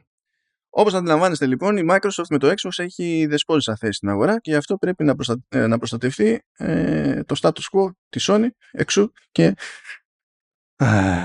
η παράνοια της FTC. Εξού και η κομμωδία εκεί πέρα, μπράβο. Γιατί και εσύ τέτοιος είσαι σαν και εμάς. Όχι, ρε, είναι κάτι που. Μαλάκα. Ρε, εσύ, όταν ξεκίνησε αυτό το πράγμα, λέγαμε ότι κοίταξε να δεις, κάποια στιγμή θα βγει μια απόφαση, ρε παιδί μου, θα πάρει την Activision, δεν την πάρει. Αυτό. Φανταζόμασταν αυτό. Δεν φανταζόμασταν ότι θα πέσει τέτοια ξεφτύλα. δεν φανταζόμασταν ποτέ τέτοιο ξεβράκωμα. Ε, η, η πλάκα είναι ότι για μένα τουλάχιστον περνάω καλά τουλάχιστον με τις αμερικανικές διαδικασίες, διότι δίνουν το περιθώριο σε, στους δικαστές να είναι πιο, πιο τρόλ που αυτό δεν ισχύει στη δική μας την πάντα περισσότερο. Αυτό έχει πλάκα, ενώ δεν μου αρέσει το νομικό του σύστημα. Αυτό έχει πλάκα. Δηλαδή με, τη, με, με την πρόεδρος σε αυτή τη διαδικασία είχα γελάσει απίστευτα. Που την έλεγε στην FTC, ας πούμε, επειδή αυτό που υποστήριζε η FTC πήγαινε κόντρα σε αυτό που υποστήριζε μάρτυρας ο Jim Ryan στην προηγουμένη, που έφερε η ίδια η FTC για να στηρίξει εκείνη. και είναι πλάκι η δικαστή. Ναι, ναι, ναι. ναι. ναι γιατί γυρνάει και λέει σε κάποια φάση, συγγνώμη, λέει, αυτό που μου λέτε τώρα πηγαίνει κόντρα σε αυτό που κατέθεσε ο μάρτυρά σας και έλεγε ε, το και το. Γιατί λέει διαφωνεί ο ίδιος ο μάρτυρας με εσάς; Βλαμμένος είστε κύριε. Ε, λέει, δεν ξέρουμε, λέει ακριβώς γιατί διαφωνεί. και λέει, επειδή κάνει το ίδιο, γι' αυτό διαφωνεί, του λέει. Ε, Έχεις δίκιο. Έχεις δίκιο. Οι τύποι έχουν πάει το show σε άλλα επίπεδα, οπότε σου λέει θα δώσουμε στους δικαστές αυτή τη δυνατότητα. Οπότε ναι, έχεις δίκιο. Ε, ναι, παιδιά, χρειάζεται λίγο χιούμορ, γιατί όταν είμαστε ένα νομικό σύστημα που θα πει ότι σήμερα έχουμε να αντιμετωπίσουμε ένα ζήτημα που έχει να κάνει με τσιπάκια ή με εκβατική μηχανική ή με βιοτεχνολογία κτλ. Α δούμε τι λέει ο νόμος που ρυθμίζει την εμπορία καλαμποκιού το, 1900, το 1798. Ε, αυτό παίζει στο αμερικανικό ε, νομικό σύστημα. Στη, στην Ευρώπη, άμα τους το πεις αυτό, απλά γελάνε. Είναι, σου λέει, τι, τι λέει το άτομο άμα το ακούσει αυτό ο Γερμανός ε, σε κόβει από φίλο ε, και εντάξει είναι λίγο σχετικά αυτά τα πράγματα. Τι σου έχει μείνει εσύ περισσότερο από όλο αυτό το πανηγύρι; Α, για, γιατί και με συγκίνηση θα μπορούσα να σου πω, με όρους συγκίνησης. Ε, τι μου έχει μείνει, θα σου πω. Ε, γενικότερα αυτό που προσπαθεί να κάνει η Microsoft δεν ξέρω τώρα αν τη έχει γυρίσει boomerang ή αν ε, τελικά της βγει σε καλό ή αν ε, τελικά έχει γυρίσει κάπως αλλιώς. Ε, μήπως το κάνουν και για show. Αλλά τέλος πάντων, το θέμα είναι ότι έτσι όπως τσουλάει η όλη διαδικασία, εμένα αυτό που μου έχει μείνει περισσότερο είναι ότι τσιμπάμε οι δισούλες και μαθαίνουμε καλύτερα τις αγαπημένες μας εταιρείες. Αυτό είναι το, το βασικό. Δηλαδή φεύγουν λίγο κάποια προσωπία, ε, βλέπεις λίγο καλύτερα πώς είχαν υπολογίσει κάτι το οποίο φανταζόσουν ότι μπορεί να είναι έτσι, αλλά τώρα το βλέπεις πιο καθαρά. Όλες αυτές οι πληροφορίες για μας, τουλάχιστον δημοσιογραφικά τουλάχιστον, είναι πολύ ενδιαφέρουσες. Έχουν πάρα πολύ ζουμί από την άποψη ότι μπορείς να τις πάρεις και να τις χρησιμοποιήσεις, ακόμα και για να τους κάνεις προφίλ ε, που ναι, μεν είχες πριν, ρε παιδί μου, τις μελετάς αυτές τις εταιρείες. Προφανώς έχεις στήσει το προφίλ τους. Αλλά εδώ πέρα μπαίνουμε σε πιο, σε πιο πικάντικες λεπτομέρειες, τις οποίες δεν φανταζόμουν ποτέ ότι θα υπάρχει τρόπος να τις μάθουμε. Και να που τελικά μια δίκη με την FTC θα δώσει τέτοια δυνατότητα. Ε, οπότε είμαι πάρα πολύ χαρούμενος για αυτό το πράγμα. Και θέλω να πω ότι δεν θέλω να τελειώσει σύντομα, να σου πω την αλήθεια. It's the gift that keeps on giving και τα λοιπά. Μην το πάρετε πίσω, θέλουμε κι άλλο. Ναι, ναι, ναι, ναι ακριβώς έτσι. Ναι, ναι. Μ' άρεσε όπως το έθεσες πάντως, διότι πηγαίνει τούμπανο καπάκι με τη σέγγα. Είναι ό,τι πρέπει. Μόνο που ε, εδώ... Όλα ταιριάζουν με τη σέγγα. ε, εδώ βέβαια ε, η, η διαδρομή που οδηγεί στο σχετικό έγγραφο είναι ακόμη πιο αστεία. Λοιπόν, έπαιξε, ας το πούμε διαρροή, ενός PDF που στην ουσία δεν είναι ένα πράγμα με αρχή, μέση και τέλος. Είναι συγγραφή διαφορετικών εγγράφων. Δηλαδή έχει floor plans από E3. Έχει sell-through συστημάτων σε συγκεκριμένους retailers το 1997. Έχει σκέψεις για το, τι, για το, το πώς έχει νόημα και τι, τι, χρώμα, τι γεύση ταιριάζει σε δημητριακά με branding Sony. Έχει, είναι, είναι, απλά είναι ένα μαζεμένο πράγμα και τα έχουν βάλει όλα μαζί και έχει προκύψει ένα PDF ας πούμε που είναι 200 σελίδες. Τώρα, αυτό είναι, είναι πάρα πολύ σκόπος να βγει άκρη. Δηλαδή, να το δει ο άλλος. Κάπου έχει χειρόγραφες σημειώσεις και τα λοιπά και να οργανώσει την πληροφορία και να ξεχωρίσει τη χρήσιμη από την ό,τι να είναι, ας πούμε. Αλλά που και που είχε και λίγο ζουμάκι. Διότι ε, παίζει μια κουβέντα τέλος πάντων που αποτυπώνεται σε αυτό το, το PDF, σε αυτά, στα σχετικά έγγραφα για τη συζήτηση που γινόταν εσωτερικά στη ΣΕΓΑ για το πώς πηγαίνει και τους δίνει στα αυτιά η Sony. Βλέπουμε δηλαδή πώς ερμηνεύουν εκείνοι τη, την κατάσταση και τι θεωρούν ότι πρέπει να αλλάξει για να ρεφάρουν. Ε, έχει κάπου ένα, τέτοιο, ένα, ένα πινακάκι που δείχνει με νούμερα ε, τι έξοδα έχουν για τους τίτλους τους τέλος πάντων ε, τι τυχώνουν στην αγορά για, τη, για να προωθήσουν τίτλους Sony και για κάποιο λόγο στη μία μπανταλή Sony, στην άλλη μπανταλή Saturn. Δεν ξέρω γιατί το έχουν γράψει έτσι. Και δεν λένε Sony, Sony και Sega η PlayStation και Saturn, αλλά τέλος πάντων η is what it is. Και φαίνεται ότι σύμφωνα με τους υπολογισμούς της ίδιας της Sega, ας πούμε, ε, σε, σε marketing δίνανε πολλά περισσότερα λεφτά στη Sony με το καλημέρα. Το οποίο για μένα δεν ήταν αυτονόητο, διότι η Sony όταν έβγαζε το PlayStation δεν έβγαζε ένα προϊόν το οποίο είχε αγκαλιάσει όλη η εταιρεία ως κάτι που άξιζε τον κόπο να γίνει. Χρειάστηκε και πείσμα δηλαδή από το Ken Κουταράκη και έμεση υποστήριξη και από τα σωστά κεφάλια για την περίσταση κτλ. Δεν, ήταν, δεν υπήρχε από τη Sony μια πεποίθηση από πίσω ότι ναι, τούμπα πάμε να πούμε σε αυτή την κατηγορία. Οπότε δεν περίμενα με το καλημέρα να έχει και ξέρεις και marketing dollars που να είναι τόσο μπροστά ας πούμε, σε σχέση με Sega. Γιατί λέει εδώ πέρα, ξέρω εγώ, 6,5 εκατομμύρια Sega, 20 εκατομμύρια ε, Sony. Αν και δεν είμαι... Ναι, λέει για το, για το φθινόπωρο, λέει το 1995. Αυτό ήταν ε, μπαμ μπαμ και ήταν ε, triple score και βάλε, ας πούμε. Για καινούριο μπάσιμο. Ε, έδινε περισσότερα λεφτά εδώ μεταξύ η Sony και για το production. Σε αυτό η Sega φαίνεται ότι ήταν πιο, πολύ πιο τσίπιδες γενικά επιθύσεως και δίνανε και περισσότερα λεφτά και στα media, εδώ στην προκειμένη τα, ε, τα media ε, είναι τέτοιο, γενικ, πώς το λέγανε, ήταν για διαφημιστικές καμπάνιες ξέρω, και τέτοια πράγματα. Έτσι. Ε, εκεί πέρα δεν ήταν double score, αλλά κόντευε, κάπως έτσι. Και λες τώρα, πώς την πατήσατε έτσι, από την μπάντα της Sega; Το ότι δεν είχαν λεφτά, δεν είχαν λεφτά, τα είχαν κάνει μαντάρα με 32 εκεί και Sega CD και Mega CD και τώρα θα βγάλουμε και το Neptune και πάρε και ένα Nomad, why, because και τα, εντάξει, είναι, τα είχαν κάνει και μαντάρα, OK. Okay. Αλλά εγώ αν ήμουν Sega και διαπίστωνα αυτές τις διαφορές θα θεωρούσα ότι είχα ζυγίσει τελείως λάθος παιδί μου, το, το μπάσιμο της Sony. Περισσότερο από ό,τι υποθέτουν όλοι οι άλλοι απ' έξω, ας πούμε, στη, στην όλη φάση. Πώς σου κάθισε αυτό, Παύλο; Να σου πω την αλήθεια, Ρεμάνο, αυτό που βλέπω εδώ, νομίζω δεν ξέρω αν η Sega είχε τη δυνατότητα να φτάσει τα νούμερα της ε, Sony. Ε, μιλάω για το συγκεκριμένο κομμάτι. Προφανώς σαν εταιρεία φαντάζομαι όλοι αν βάζανε ένα πενταράκι ρε παιδί θα μπορούσαν να το φτάσουν, αλλά μιλάω για το συγκεκριμένα αν θέλανε να, να, να φτάσουν τόσο το, το marketing σε εκείνο το σημείο από τη μία αφενός, από την άλλη είναι μια Sony η οποία μπαίνει στην αγορά δυναμικά και μάλλον θέλει να δείξει ότι έχω τα κάκαλα, οπότε ακούστε να δείτε, θα βάλω λεφτά και θα επενδύσω πιο σοβαρά. Το οποίο είναι και μια τακτική, ρε παιδί μου, που δείχνει και το μέγεθος της ε, Sony και το, πώς να πω, και το, το μεγαλείο, θα έλεγα, γιατί θέλει, θέλει, θέλει γενναιότητα για να μπεις κατά αυτόν τον τρόπο έτσι, σε μια αγορά που ε, κυριαρχούν άλλοι. Ε, και νομίζω είναι και ο μόνος τρόπος που μπορείς να το κάνεις αυτό το πράγμα. Οπότε βγάζει ένα νόημα από τη μία, αλλά από την άλλη δεν ξέρω αν απλά είναι miscalculation από τη μεριά της Sega ή αν όντως η Sony απλά ξεπέρασε κάθε προηγούμενο, ξέρω εγώ, και ε, βρέθηκε μπροστά ε, έτσι με το καλημέρα. Μπορεί και απ' την άλλη αυτό το πράγμα να λειτουργήσει και για τη Sony.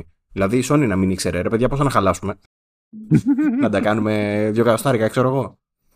Ναι, ρε παιδί μου, τους είπαν οι άλλοι, κοιτά, δεις, χώσου ρε παιδί μου, καλά εσύ. Λοιπόν, θα βάλουμε και το κάτι παραπάνω μπορεί να πάνε. Και να πέσκασε τέτοιο πράγμα. Ε, Προφανώς τώρα αυτά που λέμε φαίνονται πιο έτσι μπακαλίστικα, αλλά ε, το λέω από την άποψη ότι δεν θα περίμενες να δεις τέτοια διαφορά. Δηλαδή, ε, είναι δύο κονσόλες που είναι στην, σε, σε μια βιομηχανία η οποία φαντάζομαι και η Sony δεν θα μπήκε τελείως στα τυφλά, θα είχε μια εικόνα, αλλά μπορεί και να μην είχε τελικά, από ό,τι φαίνεται από τα γραφήματα. Όπως και να έχει, δεν ε, ε, νομίζω ε, κύλησε όπως αναμενόταν να κυλήσει βάσει των γραφημάτων και βάσει των, ε, ε ας πούμε, της πορείας έως τότε. Ε, και ειδικότερα αν συμπεριλάβουμε μέσα στην εξίσωση αυτή και το, όπως είπες και εσύ, 32X, Sega CD, όλα τα καλά που είχε κάνει η Sega λίγο πριν, ε, δεν είναι παράλογο τίποτα τελικά από όλα, όλα αυτά όσα είδαμε τέλος στη συνέχεια. Ε, αδικία θα πω εγώ, αδικία για τη Σέγγα, οι οποίοι πήγανε με το σταυρό στο χέρι και σου λέει εμείς έτσι έχουμε συνηθίσει, έτσι κάνουμε και θα χαλάσουμε αυτά. Και έρχεται μια Sony από το πουθενά και σου λέει θα δώσω ό,τι έχω βγάλει από τις ταινίες και τα. δεν ξέρω τι άλλο, το Walkman που βγάζει τότε. Θα τα δώσω για να μπούμε εδώ πέρα. Τότε γιατί κάνεις κέφι εξαγορά Activision Blizzard από, από Xbox, δεν κατάλαβα. Και αυτοί έτσι ήρθαν εκεί με τα λεφτά τους, τα έχουν πάρει από αλλού και χώνονται. Χωρίς να τους το ζητήσει κανένας. Κοίτα, ε, Καλά, προφανώς τότε η Sony και για τα δεδομένα της σημερινής ε, Sony με βάση τα δεδομένα εκείνης αγοράς ήταν πολύ πιο δυνατή η εταιρεία. Πολύ πιο εύρωστη η εταιρεία. Όχι ότι τώρα είναι αδύναμη, αλλά τότε ας πούμε ότι για τα σημερινά δεδομένα δεν είναι ακριβώς κόλοσο στον χώρο της τεχνολογίας. Τότε ήταν αυτονόητο ότι είναι. Ε, και προφανώς η Sega συγκριτικά ήταν πιο αδύναμη. Αλλά δεν νομίζω να σκέφτηκε κανείς τότε ότι ακούστε να δείτε, θα μπούμε μέσα και θα φτιάξουμε το καλύτερο προϊόν τη, τη Sony, το νούμερο ένα, ρε παιδί μου, που θα είναι μέσα στα επόμενα χρόνια αυτό που θα κρατάει ψηλά όλη την υπόλοιπη εταιρεία. Ε, ε, θέλω να πω για να κάνει μια τέτοια σκέψη, έστω και σαν, πώς να πω, πάω για να βγάλω το πιο πετυχημένο μου προϊόν. Ε, θέλει. Δεν, δεν ξέρω πώς να το χαρακτηρίσω αυτό, να σου πω την αλήθεια.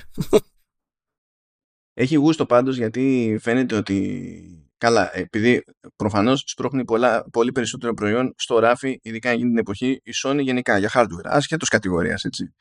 Προφανέστατα είχε καλύτερες και δυνατότερες σχέσεις και με τη Λιανική και τους έπαιξε ε, με, το, με το ποσοστό κέρδους. Γενικά οι κονσόλες έχουν πάρα πολύ μικρό ποσοστό κέρδους για τους λιανοπολιτέ.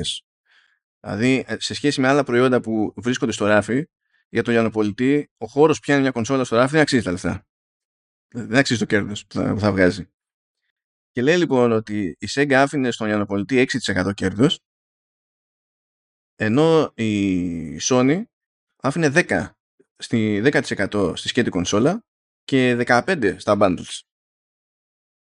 Οπότε με τη μία τραβάς το, το Πολίτη με το, με το μέρος σου. Και το άλλο που προκύπτει είναι ότι... Α, ας πούμε, ναι, μπήκαν δυναμικά, ναι το, το άλλο που προκύπτει είναι ότι η Sega μπορούσε να παράξει περισσότερες κονσόλες αλλά δεν ήθελε για να συγκρατήσει το έξοδο που, που ρίχνει στο, στο hardware. Οπότε ε, έπαιζε λίγο επικίνδυνα και ως προς τη διαθεσιμότητα του προϊόντος στην αγορά. Ενώ οι άλλοι ήταν ε, το έχουμε, πάμε. Και συνέφερε και το Γιάννη Πολιτή, οπότε ο Γιάννη Πολιτή σου έλεγε φέρει κι άλλα και έδινε πόνο. Αυτό πριν καν μπλέξουμε με το τι παίζει, με το τι, τι υπάρχει σε παιχνίδι, τι παιχνίδια γουστάρει ο κόσμος. Όλα αυτά είναι τώρα κάποια levels στη, στην άλλη μεριά της business. Αλλά έχει γούστο αυτό. Θα βάλω εγώ το link εκεί πέρα. Έχει πολύ ενδιαφέρον, ναι. Αν βάλεις ε, τώρα σε αυτό το πράγμα πάνω, το, αν συνυπολογίσεις το τι έκανε μετά με τα 3D graphics, με τα, με τα studio που είχε τότε, με τις συνεργασίες που είχε τότε, που ξεκίνησε μάλλον τότε, ε, και τα λοιπά, ναι, ήταν, το Saturn ήταν καταδικασμένο. Δεν, δεν, δεν υπήρχε διέξοδος για κανένα λόγο. Να πεις άγρια μονοσιά. Και βλέπεις ότι εδώ τώρα έτσι προέκυψε τελείω από σπόντα αυτό το πράγμα. Γι' αυτό έχει, ε, ε, κόλλαγες στο προηγούμενο σχόλιο που έχει κάνει περί legal drama με Activision Blizzard κτλ. Αλλά εδώ δεν χρειαστήκαμε δίκη. Εδώ κάποιος που τα είχε μαζέψει όντως και τα σκάναρε όντως, βασικά δεν ξέρω αν είναι αυτός που τα σκάναρε ή αυτός που τα έχει μαζέψει. Αλλά τέλος πάντων Έστω ότι το έβγαλε αυτό το πάκο, το ψηφιακό, προς πώληση στο eBay. Ωραίος, τίμιος, τίμιος. Ωραίος τύπος ακούγεται. Και κάποιος το αγόρασε και άρχισε η μοιρασιά στα retro sites που ασχολούνται με το ιστορικό κομμάτι της Sega, ρε παιδί μου. Και πήρε φόρα αυτό το πράγμα και έγινε ολόκληρη ιστορία. Είχε, είχε πλακίτσα. Μ' άρεσε και μια τάκα εκεί κάπου σε μια σημείωση που έλεγε ο Καλίνσκι που τότε ήταν ε, ο CEO της Sega of America που έλεγε ότι εντάξει λέει το ότι έχει πάρει κεφάλι η Sony λέει στην Ιαπωνία αυτό δεν σημαίνει τίποτα. Το έχουμε λέει. Δεν, δεν έχουν καταλάβει, δεν έχει καταλάβει η αγορά λέει ότι αυτό συνέβη συγκυριακά και τα λοιπά και λες μια χαρά, μια χαρά, όλα μπόμπα. Βουλωμένο γράμμα. Ναι. λοιπόν πάμε να φύγουμε για από εδώ πέρα γιατί έτσι κι αλλιώς δεν μας λείπει καθόλου Activision Blizzard και να πιάσουμε το, το άλλο που πρότεινες και να σου πω αλήθεια χάρηκα μια χαρά που το πρότεινες. Τσ' άρεσε, λες ωραία, εδώ, εδώ έχει ζουμί. Έχει να κάνει με τη θέση που πήρε η Valve και λέει ότι τέλος πάντων μέχρι να βγάλουμε μια κάποια άκρη ε, δεν θα επιτρέπουμε τη διάθεση μέσω Steam παιχνιδιών που στην ουσία χρησιμοποιούν για το δημιουργικό μέρος, για τη δημιουργία assets κτλ. AI.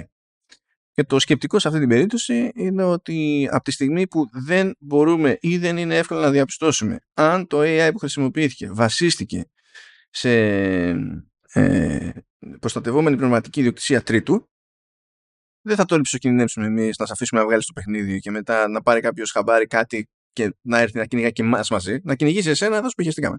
Αλλά να μην κυνηγά και εμάς. Οπότε το πάει και το ξεκινάει εκ του ασφαλούς, χωρίς να λέει ότι δεν θα, δεν θα σε αφήσω ποτέ άμα χρησιμοποιήσει κάτι με generative AI. Απλά πρέπει να φτάσω και εγώ από τη μεριά μου σε μια φάση, σε ένα πλάνο, μια μέθοδο, ώστε να μπορώ να το τσεκάρω αυτό με αξιοπιστία, διότι δεν βιάζομαι να τρέχω στα δικαστήρια επειδή εσύ κάνεις ό,τι να είναι. That's that. Ξέρεις τι, έχει, έχει, η, η Valve έχει χιούμορ γιατί η Valve με το Steam που κουβαλάει ό,τι κουβαλάει μέσα του, όλα αυτά που έχει μέσα του, γυρνάει και σου λέει ότι άκου να δεις, θα σου από εδώ και πέρα έχω, έχω όρους για το περιεχόμενο που θα βγάλεις. Από μόνο του είναι λίγο αστείο αυτό. Από εκεί και πέρα, ε, η κουβέντα αυτή έρχεται να κουμπώσει και με την ε, πρωτήτερη κουβέντα που κάναμε σχετικά με το κατά πόσο ε, είμαστε έτοιμοι γενικότερα σαν κοινωνία να κρίνουμε το πού ακριβώς είναι τα όρια της AI και πού θα έπρεπε να τα βάλουμε αυτά τα όρια. Η Valve δεδομένου, δεδομένης της φύσης της ας πούμε προφανώς είναι, έχει ε, κάποια εξειδίκευση από αυτού αλλά δεν είναι ότι ε, και εκείνη ας πούμε είναι κάποια κατάσταση που την έχουν ξαναδεί κάτι τέτοιο. Είναι κάτι πρωτόγνωρο για όλους. Ε, και είναι και οι πρώτοι μάλιστα νομίζω που αντιμετωπίζουν ε, το συγκεκριμένο περιεχόμενο με κάποιο τρόπο. Ε, αυτός ο τρόπος δεν φαίνεται να είναι, είναι αυτό όπως, όπως είπες και εσύ δεν φαίνεται να είναι κάτι πολύ δραστικό ε, αλλά αν κατάλαβα καλά αυτό δεν είπες. ναι, δηλαδή ε, δεν είναι ότι παίρνει ξεκάθαρη θέση υπέρ και κατά, απλά πάνε εκ του ασφαλούς. Σου λέει δεν σου λέω για πάντα όχι. Ναι, αυτό. Αλλά δεν θα πάμε και γυρεύοντε, είναι κάπως έτσι. Αυτό, προσπαθούν κάπως να καλύψουν το, τον ποπό τους, ας πούμε, ρε παιδί μου. Ε, λατρεύω τη δουλειά των δικηγόρων τους εκεί πέρα που τους λένε: Όπα, παιδιά, εδώ πέρα έχουμε ζήτημα. Πρέπει να φτιάξουμε γρήγορα μια, μια ανακοίνωση, να τη βγάλουμε προς τα έξω, να ξέρει ο κόσμος ποια είναι η σχέση μας.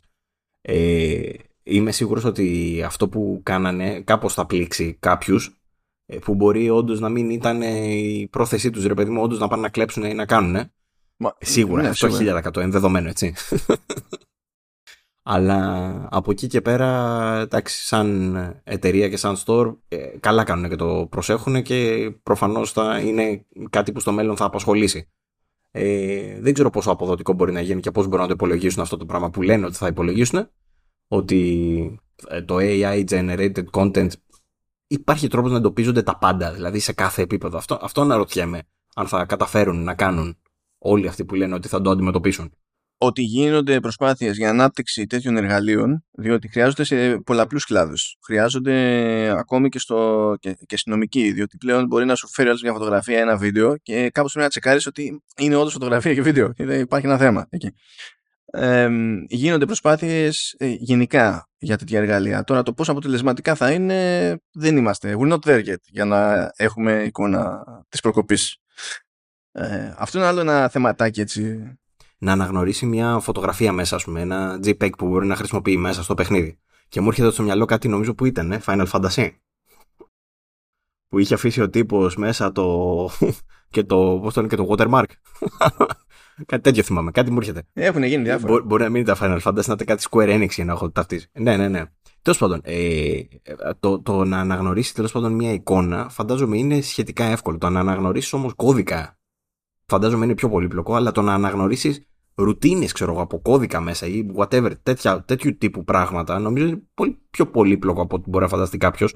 Ή μπορεί απλά να είναι πολύ τυπικά κάποια πράγματα και κάποιοι άνθρωποι, δύο άνθρωποι να έχουν σκεφτεί το ίδιο, για παράδειγμα. Και να νομίζει μετά η AI ότι έχουμε κάνει αλλαντάλλον. Και άντε μετά να πείσεις από τη στιγμή που, ε, όπως είπες και εσύ, πολλές φορές δεν ξέρει καν να μετράει. Είναι ένα θέμα αυτό. Κοίτα, αυτό που έχω καταλάβει μέχρι στιγμής είναι ότι το Τζέρτζελο εστιάζει πιο πολύ στη δημιουργία assets.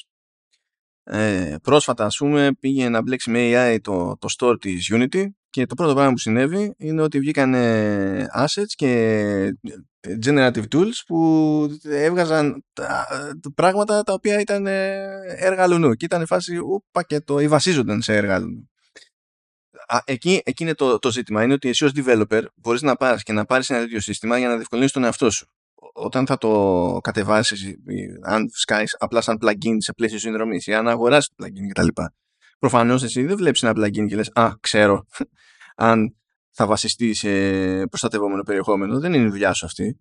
Πώς θα το διαπιστώσεις; Και εκεί είναι το, το θέμα που στην ουσία πρέπει να ρυθμιστεί πολύ πριν φτάσουμε στο σχέδιο, στη, στη φάση του ίδιου του game development και γιατί πρέπει να ρυθμιστεί; Γιατί είναι τόσο γιούχου; Διότι τη, την OpenAI την ξέρεις, Παύλο.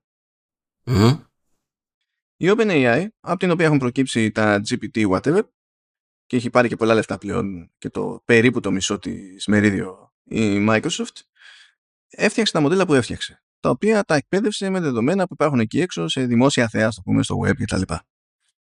Αυτό μπορούσε να το κάνει η OpenAI και ο καθένας στη θέση ε, θες να πεις ότι η, η, τα άρθρα αυτά που λένε ότι η Google θα, θα, πώς το λένε, θα υπερνικήσει ε, το chat GPT δεν, ε, δεν ισχύουν, δεν είναι αληθινά; Δεν έχουμε ξεφύγει στις δυνατότητες της AI προς άλλες κατευθύνσεις; Μα, ε, Παύλο, μου αρέσει που λέμε και για, για την Google. Αυτοί μπορεί να ξυπνήσουν μια μέρα και από λάθος να κάνουν delete όλο το language model που έχουν φτιάξει. Αφού είναι με τις ωρέξεις τους αυτοί. Ε, το, τι είναι, εντάξει.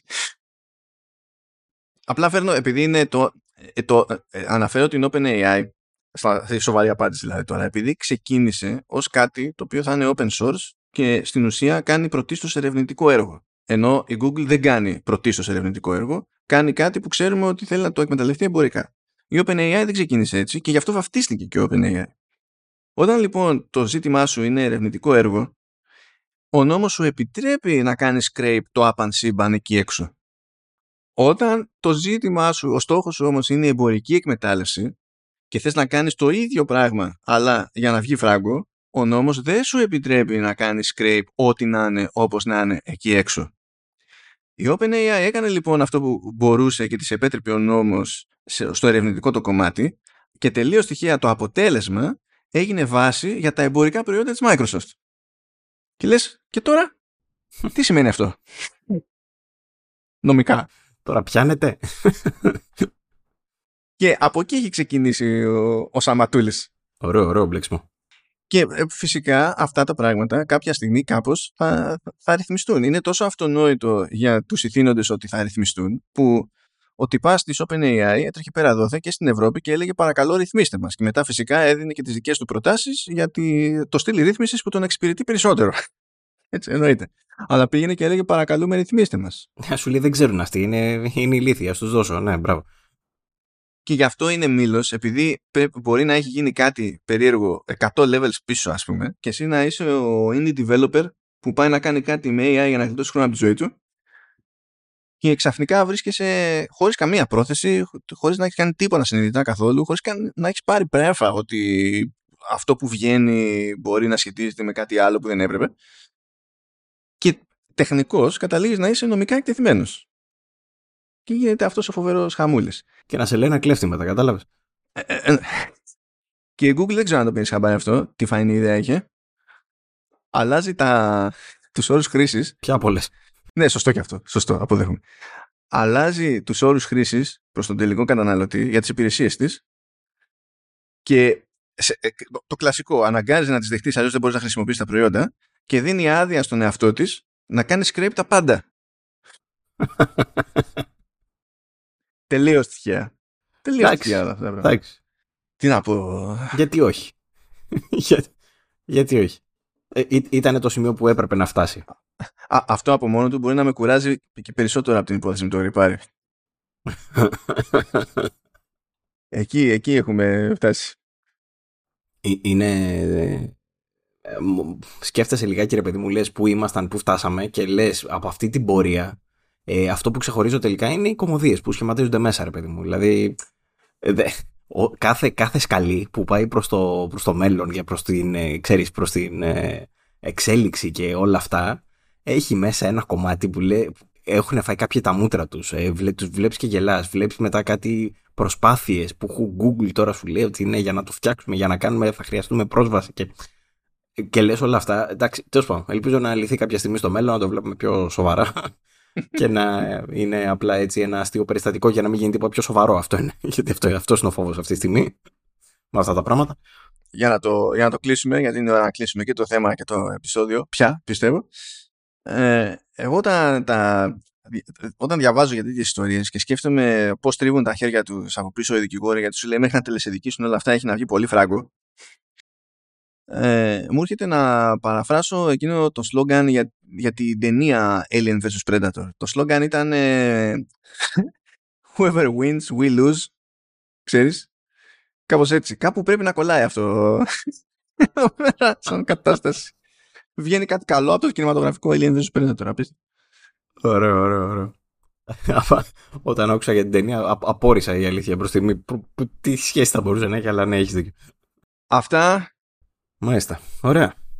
Φίλες και φίλοι, σε ευχαριστώ Παύλο που ήρθες και σε ευχαριστώ γιατί έχουμε και μέλλον. Θα συνεχίσεις να έρχεσαι. Εγώ ευχαριστώ. Ε, θα το ε, ελπίζω, ελπίζω υπό καλύτερες συνθήκες τεχνικές και μη την επόμενη φορά, γιατί γενικά τώρα δεν είναι normal οι συνθήκες υπό τις οποίες γίνεται η συγκεκριμένη ηχογράφηση. δεν έχουν πάει όλα ρολόι. Ε, ελπίζω σε καλύτερη μοίρα για να δυσκολευτούμε και οι δυο μας και κατ' επέκταση όποιος θα ακούει το τελικό αποτέλεσμα από την επόμενη φορά. Ελπίζω να είμαστε πιο ok. Λοιπόν, ως συνήθως, επειδή θα το θυμίσω αυτό, επειδή έχουμε νέο πρόσωπο, νέα φωνή στο Vertical Slice. Ε, Στις σημειώσεις του επεισοδίου, που στην ουσία είναι και η δημοσίευση στο Halftone FM, ε, θα έχω εκεί δίπλα στο όνομα του κάθε host και τα σχετικά links. Οπότε, αν θέλετε να εξοικειωθείτε με τη δουλειά του Παύλου, θα έχουμε φροντίσει να υπάρχει εκεί πέρα ό,τι κάνει και στον Παύλο. Αλλά θα υπάρχει εκεί πηγή για να κάνετε κλικ-κλικ και να αρχίσετε τη δική σας τριβή όπως το κάνουμε έτσι κι αλλιώς πάντα είτε έχουμε να κάνουμε καλεσμένους. Το, το θέμα είναι, βλέπω στο Spotify Vertical Slice ε, πάνω πάνω στο, στα, στα charts. Λέω δεν γίνεται, λέω με το VG τώρα δεν μπορούμε να κάνουμε εκπομπές. Λέω κάτι πρέπει να κάνω. Ε, και μου λέει ο Μάνος ας πούμε έλα εδώ πέρα, λέω ευκαιρία λέω να ξαναανέβω στα charts. είναι, εντάξει. Εγώ δεν ξέρω πώς συμβαίνουν αυτά τα πράγματα. Δεν τα κατανοώ. Αλλά δεν, είναι δυνατόν να τα πάρω για θετικά. Σάλιο και υπομονή. Σάλιο και υπομονή, μόνο μου. ναι. Αυτά από εμάς. Καλή υπομονή σε όλους. Καλή τύχη με τον καύσωνα. Και τα λέμε την ερχόμενη εβδομάδα. Γεια και χαρά. Γεια χαρά.